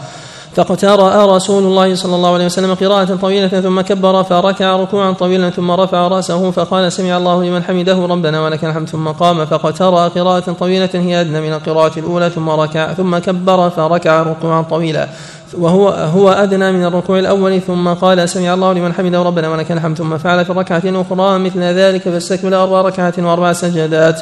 وانجلت الشمس قبل أن ينصرف ثم قام فخطب الناس وأثنى على الله بما هو أهله. ثم قال إن الشمس والقمر آيتان من آيات الله لا يخسفان لموت أحد ولا لحياته فإذا رأيتموهما فافزعوا إلى الصلاة. حدثنا هارون بن إسحاق قال حدثنا عبدة عن هشام بن عروة عن ابي عن عائشة رضي الله عنها قال خسفت الشمس على عهد رسول الله صلى الله عليه وسلم فقام رسول الله صلى الله عليه وسلم يصلي فأطال القيام جدا ثم ركع فأطال الركوع جدا ثم رفع فأطال القيام وهو دون القيام الأول. ثم ركع وهو دون الركوع الأول ثم سجد ثم قام فأطال القيام وهو دون القيام الأول ثم ركع وهو دون الركوع الأول ثم رفع رأسه فقام وهو دون القيام الأول ثم ركع وهو دون الركوع الأول ثم سجد ففرغ من صلاته وقد جلي عن الشمس فقام فخطب الناس فحمد الله وأثنى عليه ثم قال إن الشمس والقمر آيتان من آيات الله لا ينخسفان لموت أحد ولا لحياته فإذا رأيتم ذلك فصلوا وتصدقوا واذكروا الله ثم قال يا أمة محمد والله ما من أحد أغير من الله أن يزني عبده أو تزني أمته يا أمة محمد لو تعلمون ما أعلم لبكيتم كثيرا ولضحكتم قليلا. حدثنا محمد بن الحسين بن طرخان قال حدثنا أبو حذيفة قال حدثنا الزائدة عن هشام بن عروة عن فاطمة بنت المدن عن أسماء بنت أبي بكر رضي الله عنهما أن النبي صلى الله عليه وسلم أمر بالعتاقة في كسوف الشمس. حدثنا أبو سعيد الأشج عن عثام بن علي قال حدثنا هشام عن فاطمة عن أسماء رضي الله عنها قالت كنا نؤمر بالعتاقة في كسوف الشمس. طبعا الرسول عليه الصلاة والسلام أمرنا بسبعة أشياء أو ثمانية. عند حصول الكسوف أو الخسوف. فأمرنا عليه الصلاة والسلام أن نصلي. وأمرنا أيضا أن نستغفر الله ونذكر الله ونكبر الله. وأمرنا بالصدقة والعتاقة. بعد والاستعاذة بالله من عذاب القبر وبالدعاء. ثمانية أشياء. نعم والتوبة. نعم. تفضل. أحسن الله إليكم. قال ما جاء في صلاة الاستسقاء. حدثنا عبد الله بن محمد بن عمرو الغزي. قال حدثنا الفريابي قال حدثنا سفيان عن هشام بن إسحاق بن عبد الله بن كنانة عن أبي عن ابن عباس رضي الله عنهما أن رسول الله صلى الله عليه وسلم خرج في استسقاء فلم يخطب خطبكم هذه. خرج متضرعا متبذلا فصلى ركعتين كما يصلي العيد. حدثنا ابن المقري قال حدثنا سفيان عن عبد الله بن أبي بكر عن عباد بن تميم عن عمه رضي الله عنه أن النبي صلى الله عليه وسلم خرج إلى المصلى فاستسقى فاستقبل القبلة وقلب رداءه وصلى ركعتين. حدثنا محمد بن يحيى يحيى قال حدثنا عبد الرزاق عن معمر عن الزهري عن عباد بن تميم عن عمه قال خرج رسول الله صلى الله عليه وسلم بالناس يستسقي فصلى بهم ركعتين وجار بالقراءة وحول رداءه ورفع يديه ودعا واستسقى واستقبل القبلة. حدثنا عباس بن الوليد بن وزيد أن أباه أخبره قال سمعت الأوزاعي قال حدثنا إسحاق بن عبد الله بن أبي طلحة الأنصاري قال حدثني أنس بن مالك رضي الله عنه قال أصابت الناس سنة على هدي رسول الله صلى الله عليه وسلم فبين رسول الله صلى الله عليه وسلم على المنبر يخطب الناس في يوم جمعة قام أعرابي فقال يا رسول الله هلك المال وجاء العيال فادعوا الله لنا قال فرفع يديه وفي وما في السماء قزعة فوالذي نفسي بيده ما وضعهما حتى ثار سحاب كأمثال الجبال ثم لم ينزل على المنبر حتى رأيت المطر يتحادر عن لحيته فمطرنا يومنا ذلك ومن الغد ومن بعد الغد والذي يليه حتى الجمعة الأخرى فقام ذلك الأعرابي أو قال رجل غيره فقال يا رسول الله تهدم البناء فادعوا الله لنا فرفع رسول الله صلى الله عليه وسلم يديه فقال اللهم حوالينا ولا علينا قال فما يشير بيده إلى ناحية من المسجد إلا تفرجت حتى صارت مثل الجوبة أو الجوبة وسال الوادي وادي قناة شهرا ولم يجي رجل من ناحية من النواحي إلا حدث بالجود ما جاء في العيدين حدثنا علي بن خشرم قال أخبرنا عيسى بن يونس عن هشام عن حفصة عن أم عطية الأنصارية رضي الله عنها قالت أمرنا رسول الله صلى الله عليه وسلم أن نخرجهن يوم الفطر والنحر العواتق والحيض وذوات الخدور. فأما الحيض فيعتزلن المسجد ويشهدن الخير ودعوة المسلمين. قلت يا رسول الله إحداهن لا يكون لها جلباب. قال لتلبسها أختها من جلبابها. حدثنا إسحاق بن منصور قال أخبرنا عبد الرحمن يعني بن مهدي عن سفيان عن عبد الرحمن بن عابس قال سمعت ابن عباس رضي الله عنهما يقول خرجت مع النبي صلى الله عليه وسلم في يوم فطر أو أضحى. فصلى ثم خطب ثم أتى النساء فوعظهن وذكرهن وأمرهن بالصدقة. حدثنا علي بن خشرم قال أخبرنا عيسى عن عبد الملك عن عطاء عن جابر رضي الله عنه قال صلينا مع رسول الله صلى الله عليه وسلم في يوم عيد فطر أو أضحى فبدأ بالصلاة قبل الخطبة بغير أذان ولا إقامة. حدثنا أبو سعيد الأشج قال حدثنا أبو خالد قال حدثنا عبيد الله عن نافع عن ابن عمر رضي الله عنهما أن النبي صلى الله عليه وسلم كانت تركز له الحربة فيصلي إليها يوم العيد. وحدثنا به أبو سعيد الأشج مرة أخرى ولم يذكر يوم العيد. حدثنا محمد بن يحيى قال حدثنا أبو داود عن شعبة عن عدي يعني ابن ثابت ثابت عن سعيد بن جبير عن ابن عباس رضي الله عنهما أن النبي صلى الله عليه وسلم خرج يوم الفطر فصلى ركعتين لم يصلي قبلها ولا بعدها. حدثنا محمد بن يحيى قال حدثنا أبو نعيم قال حدثنا عبد الله يعني بن عبد الرحمن بن يعلى الطائفي قال سمعت عمرو بن شعيب عن أبيه عن جده رضي الله عنه أن رسول الله صلى الله عليه وسلم كبر في العيد يوم الفطر سبعا في الأولى وخمسا في الآخرة سوى تكبيرة الصلاة. حدثنا محمد بن يحيى قال حدثنا عبد الرزاق قال أخبرنا ابن جريج قال أخبرني حسن بن مسلم عن طاووس عن ابن عباس رضي الله عنهما قال شهدت صلاة الفطر مع رسول الله صلى الله عليه وسلم وأبي بكر وعمر وعثمان رضي الله عنهم فكلهم يصليها قبل الخطبة ثم يخطب بعد. قال فنزل نبي الله صلى الله عليه وسلم كأني أنظر إليه حين أجلس الرجال بيده ثم أقبل يشقهم حتى جاء النساء معه بلال فقال يا أيها النبي إذا جاءك المؤمنات يبايعنك يبايعنك على ألا يشركن بالله شيئا فتلا هذه الآية حتى فرغ منها. ثم قال حين فرغ منها أنتن على ذلك فقالت امرأة واحدة لم يجب غيرها منهن. نعم يا نبي الله لا يدري حسن من هي. قال فتصدقنا قال فبسط بلال ثوبه ثم قال هلم لكن فداكن أبي وأمي فجعلنا يلقين الفتخ والخواتيم في ثوب بلال. حدثنا محمود بن آدم قال حدثنا الفضل يعني ابن موسى قال أخبرنا ابن جريج عن عطاء عن عبد الله بن السائب رضي الله عنه قال حضرت النبي صلى الله عليه وسلم في يوم عيد فقال قد قضيتم الصلاة فمن شاء منكم فليجلس للخطبة ومن شاء أن يذهب فليذهب. طبعا الصواب في هذا الخبر أنه مرسل كما ذهب إلى ذلك أبو داود والنسائي. نعم. أحسن الله إليكم. قال حدثنا محمد بن يحيى قال حدثنا وهب بن جرير قال حدثنا شعبة عن إبراهيم بن محمد بن المنتشر عن أبي عن حبيب بن سالم عن نعمان بن بشير رضي الله عنهما أن النبي صلى الله عليه وسلم كان يقرأ في العيد بسبح اسم ربك الأعلى وهل أتاك حديث الغاشية؟ فإذا اجتمع عيد ويوم جمعه قرأ بهما فيهما. حدثنا زياد بن أيوب قال حدثنا هشيم قال أخبرنا أبو بشر عن أبي عمير بن أنس قال أخبرني عمومة لي من الأنصار من أصحاب رسول الله صلى الله عليه وسلم قالوا غم علينا هلال شوال فأصبحنا صياما فجاء ركب من آخر النهار فشهدوا عند رسول الله صلى الله عليه وسلم أنهم رأوا الهلال بالأمس فأمر رسول الله صلى الله عليه وسلم أن يفطروا من يومهم وأن يخرجوا لعيدهم من الغد. باب الوتر.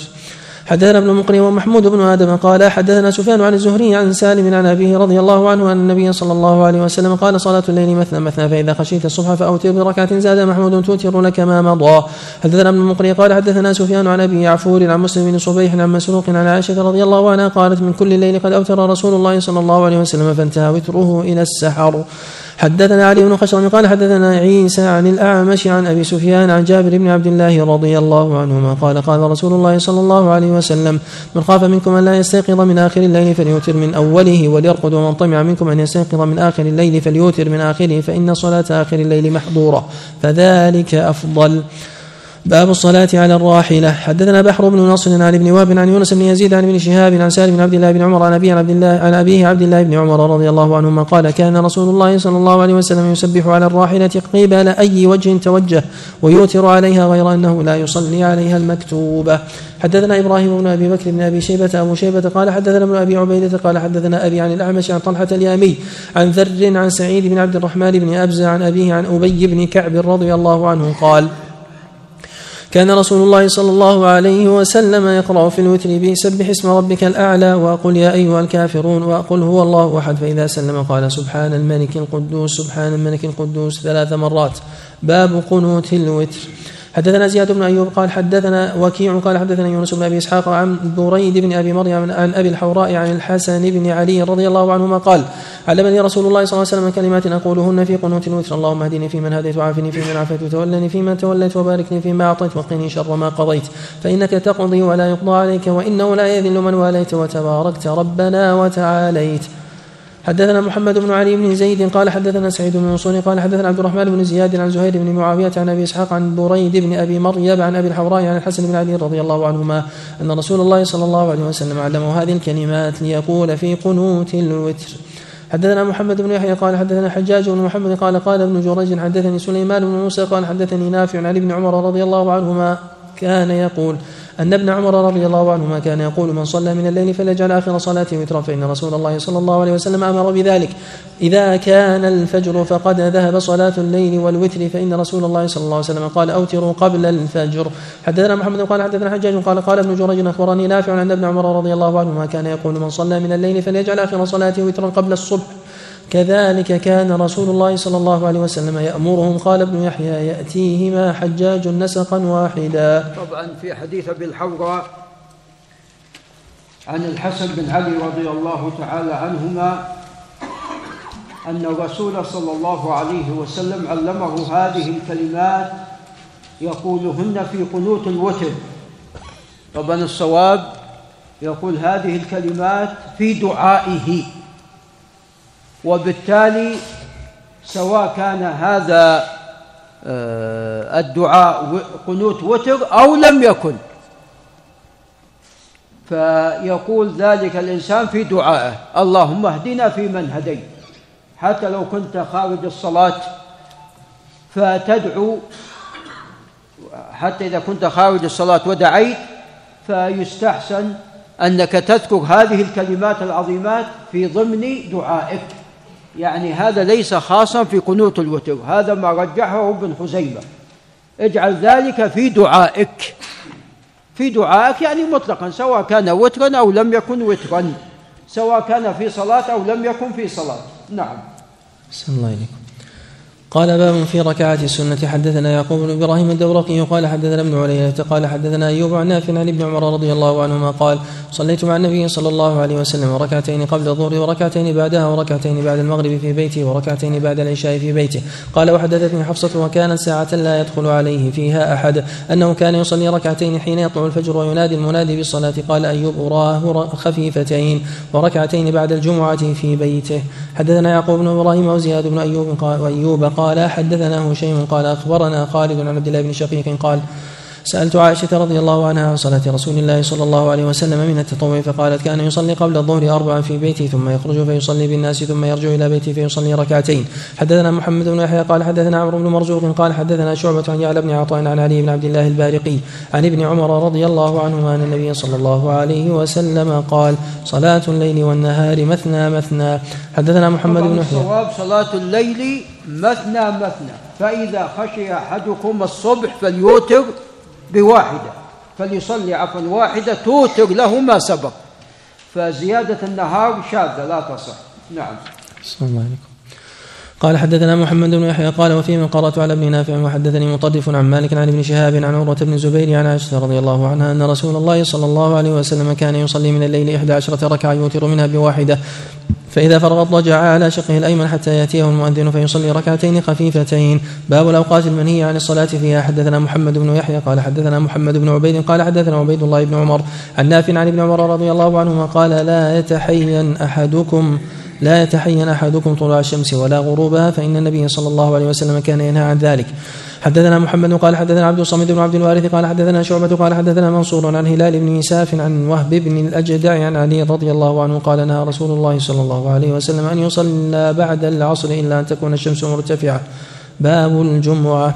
حدثنا ابن المقري قال حدثنا سفيان عن أيوب عن ابن سيرين عن أبي هريرة رضي الله عنه أن النبي صلى الله عليه وسلم قال إن في الجمعة ساعة لا يوافقها رجل يصلي فيدعو الله بخير إلا اعطاه أعطاه إياه.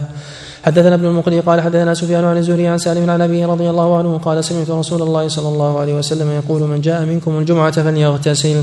حدثنا ابن المقري قال حدثنا سفيان عن صفوان بن سليم عن عطاء بن يسار عن أبي سعيد الخدري رضي الله عنه رواية الغسل يوم الجمعة واجب على كل محتلم. رواية يعني رفعه. نعم. حدثنا عبد الله بن هاشم قال حدثنا عبد الرحمن يعني بن مهدي عن همام عن قتادة عن الحسن عن سمرة بن جندب رضي الله عنه قال قال رسول الله صلى الله عليه وسلم من توضأ يوم الجمعة فبها ونعمت ومن اغتسل فالغسل أفضل. هذا لا يصح. نعم. أحسن الله إليكم. حدثنا ابن المقري قال حدثنا سفيان عن الزهري عن سعيد عن أبي هريرة رضي الله عنه عن النبي صلى الله عليه وسلم قال إن على كل باب من أبواب المسجد ملائكة يكتبون ملائكة يكتبون الناس الأول فالأول فإذا قعد الإمام طووا الصحف واستمعوا الخطبة فالمهجر كالمهدي بدنا ثم الذي يليه كالمهدي بقرة ثم الذي يليه كالمهدي كبشا حتى ذكر الدجاجة والبيضة. حدثنا محمد بن يحيى قال حدثنا يزيد بن خالد بن موهب قال حدثنا مفضل مفضل بن فضالة عن عياش بن عباس عن بكير بن عبد الله بن الأشج عن نافع عن ابن عمر رضي الله عنهما عن حفصة رضي الله عنها عن النبي صلى الله عليه وسلم قال على كل محتلم رواح الجمعة وعلى من راح الجمعة الغسل.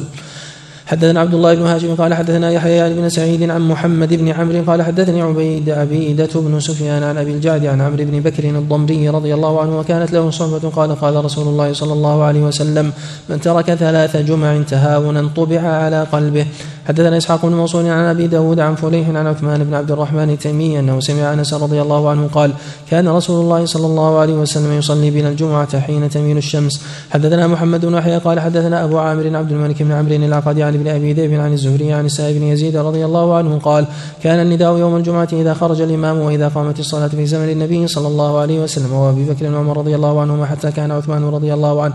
فكثرت المنازل فأمر بالنداء الثالث على الزوراء فثبت حتى الساعة حدثنا محمد بن يحيى قال حدثنا حسن بن الربيع قال حدثنا ابن إدريس قال حدثني ابن إسحاق وحدثني محمد بن أبي أمامة عن سهل بن حنيف أن أباه حدثه أن عبد الرحمن بن كعب بن مالك قال كنت قائدا لأبي. بعدما ذهب بصره فكان لا يسمع الأذان يوم الجمعة إلا قال رحمة الله على أبي أمامة. فقلت لأبي إني لا يعجبني صلاتك على أبي أمامة. كلما سمعت الأذان يوم الجمعة قال أي بني كان أول من جمع بنا الجمعة في المدينة في هزم النبيت من حرة بني بياضة في روضة يقال لها نقيع الخضبات قال قلت كم أنتم يومئذ؟ قال أربعون رجلا. حدثنا أبو سعيد الأشج قال حدثنا ابن فضيل. الخضمات. نعم. نعم. الخضمات.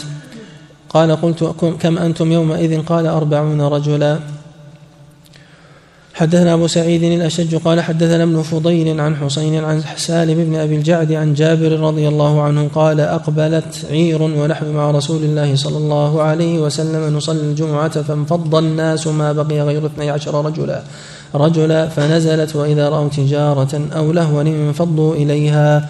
حدثنا ابن المقري ومحمود بن آدم قال حدثنا سفيان عن عمرو عن جابر رضي الله عنه قال دخل رجل يوم الجمعة ورسول الله صلى الله عليه وسلم يخطب قال صليت. قال لا. قال فصل ركعتين.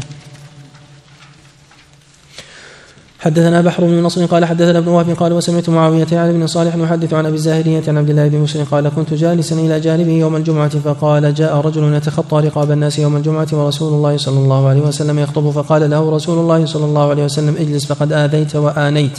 قال أبو الزاهرية وكنا نتحدث معه حتى يخرج الإمام.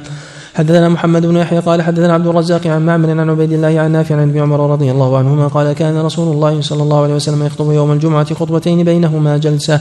حدثنا يعقوب بن إبراهيم الدورقي قال حدثنا عبد الرحمن بن مهدي عن سفيان عن سماك عن جابر بن سامورة رضي الله عنه قال كان النبي صلى الله عليه وسلم يخطب قائما ثم يجلس ثم يقوم ويقرأ آيات ويذكر الله وكانت خطبته قصدا وصلاته قصدا.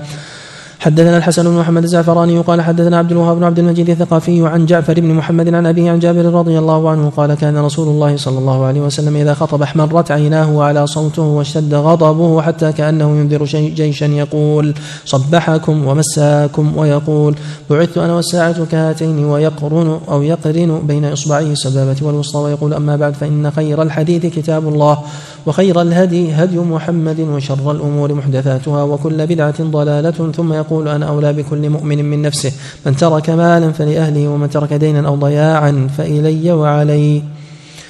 حدثنا أحمد بن يوسف قال حدثنا خالد بن مخلد قال حدثني سليمان يعني بن لال قال حدثني جعفر بن محمد عن أبيه قال سمعت جابر بن عبد الله رضي الله عنهما يقول كانت خطبة رسول الله صلى الله عليه وسلم يوم الجمعة يحمد الله ويثني عليه ثم يقول على اثر ذلك وقد علا صوته فذكر نحوه.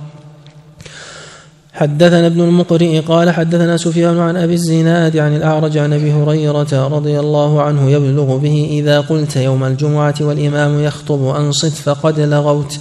حدثنا أبو سعيد الأشج قال حدثني عقبة قال حدثنا شعبة عن إبراهيم بن محمد بن المنتشر قال سمعت أبي يحدث عن حبيب بن سالم مولى النعمان عن النعمان بن بشير رضي الله عنهما أن رسول الله صلى الله عليه وسلم كان يقرأ في الجمعة بسبح اسم ربك الأعلى وهل أتاك حديث الغاشية. حدثنا الحسن بن محمد الزعفراني قال حدثنا عبد الوهاب الثقافي قال حدثنا جعفر بن محمد عن أبيه عن عبيد الله بن أبي رافع أن مروان بن الحكم استخلف أو استخلف أبا هريرة رضي الله عنه على المدينة فصلى بهم أبو هريرة الجمعة فقرأ بهم بسورة الجمعة في الركعة الأولى وفي الثانية إذا جاءك المنافقون قال عبيد الله. فلما انصرف أبو هريرة مشيت إلى جنبه فقلت لقد قرأت بسورتين سمعت علي رضي الله عنه يقرأ بهما في الكوفة. فقال أبو هريرة سمعت رسول الله صلى الله عليه وسلم يقرأ بهما. حدثنا محمد بن يحيى قال حدثنا يزيد بن عبد ربه قال حدثنا بقية عن شعبة قال حدثني المغيرة الضبي عن عبد العزيز بن رفيع عن أبي صالح. عن أبي هريرة رضي الله عنه عن رسول الله صلى الله عليه وسلم أنه قال قد اجتمع في يومكم هذا عيدان فمن شاء منكم أجزاءه من الجمعة وإنا مجمعون إن شاء الله. هذا لا يصح.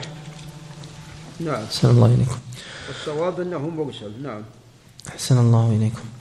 قال باب الجماعة والإمامة. حدثنا عبد الله بن هاشم. قال حدثنا يحيى بن سعيد عن مالك. قال حدثني الزهري عن سعيد بن المسيب عن أبي هريرة رضي الله عنه عن النبي صلى الله عليه وسلم. قال فضل صلاة الجماعة على صلاة الرجل وحده خمسة وعشرون جزءا.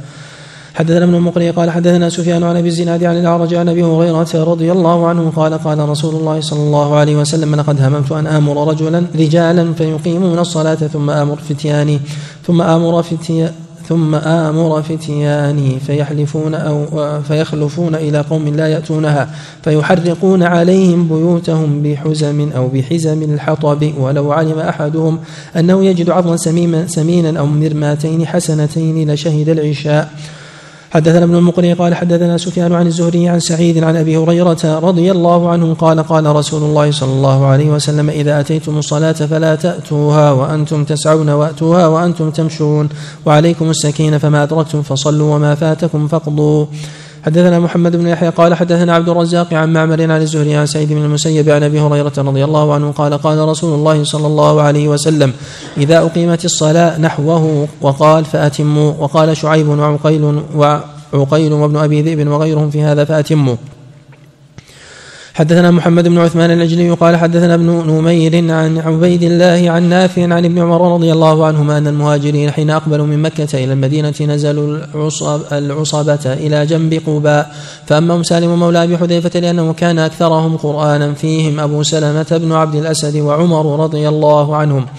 حدثنا يوسف بن موسى القطان قال حدثنا جرير عن الأعمش عن إسماعيل بن رجاء عن عن أوس بن ضمعج عن أبي مسعود الأنصاري رضي الله عنه قال قال رسول الله صلى الله عليه وسلم يؤم القوم أقرأهم لكتاب الله فإن كانوا في القراءة سواء فأعلمهم بالسنة فإن كانوا في السنة سواء فأقدمهم هجرة فإن كانوا في الهجرة سواء فأقدمهم سنا ولا يؤم الرجل ولا يؤم الرجل في سلطانه ولا يقعد في بيته على تكريمته إلا بإذنه.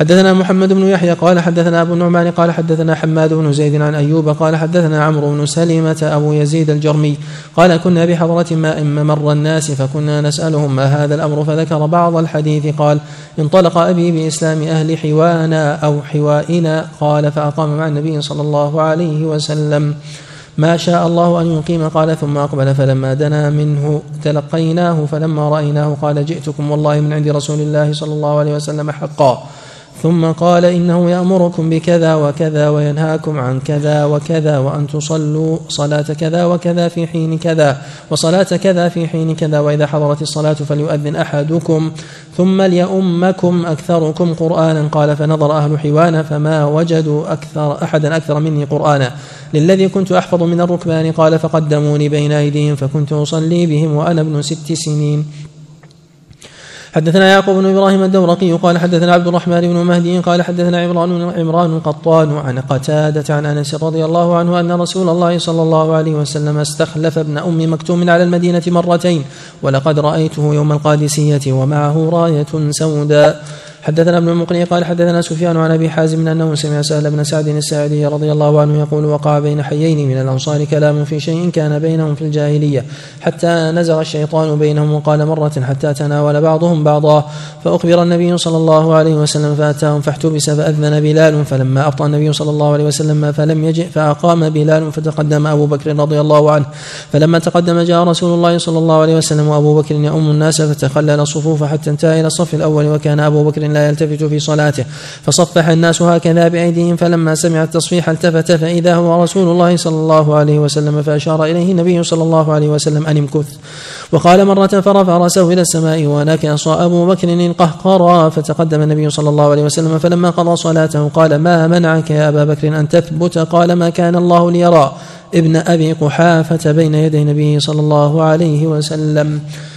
حدثنا محمد بن يحيى قال حدثنا ابن أبي مريم قال أخبرنا محمد يعني بن جعفر قال أخبرني أبو حازم قال سمعت سهل بن سعد رضي الله عنه يقول صلى رسول الله صلى الله عليه وسلم على المنبر يوما والناس وراءه فجعل يصلي فيركع ثم يرفع يرجع ثم يرفع يرجع القهقرى ويسجد على الأرض ثم يرجع فيرتقي عليه. كلما سجد نزل فلما فرغ قال أيها الناس إن إني إنما صليت لكم هكذا كما تروني فتأتمون بي. نعم لعلك تقف عند هنا. أحسن الله إليكم شيخنا وبارك الله فيكم. هذا وبالله تعالى التوفيق.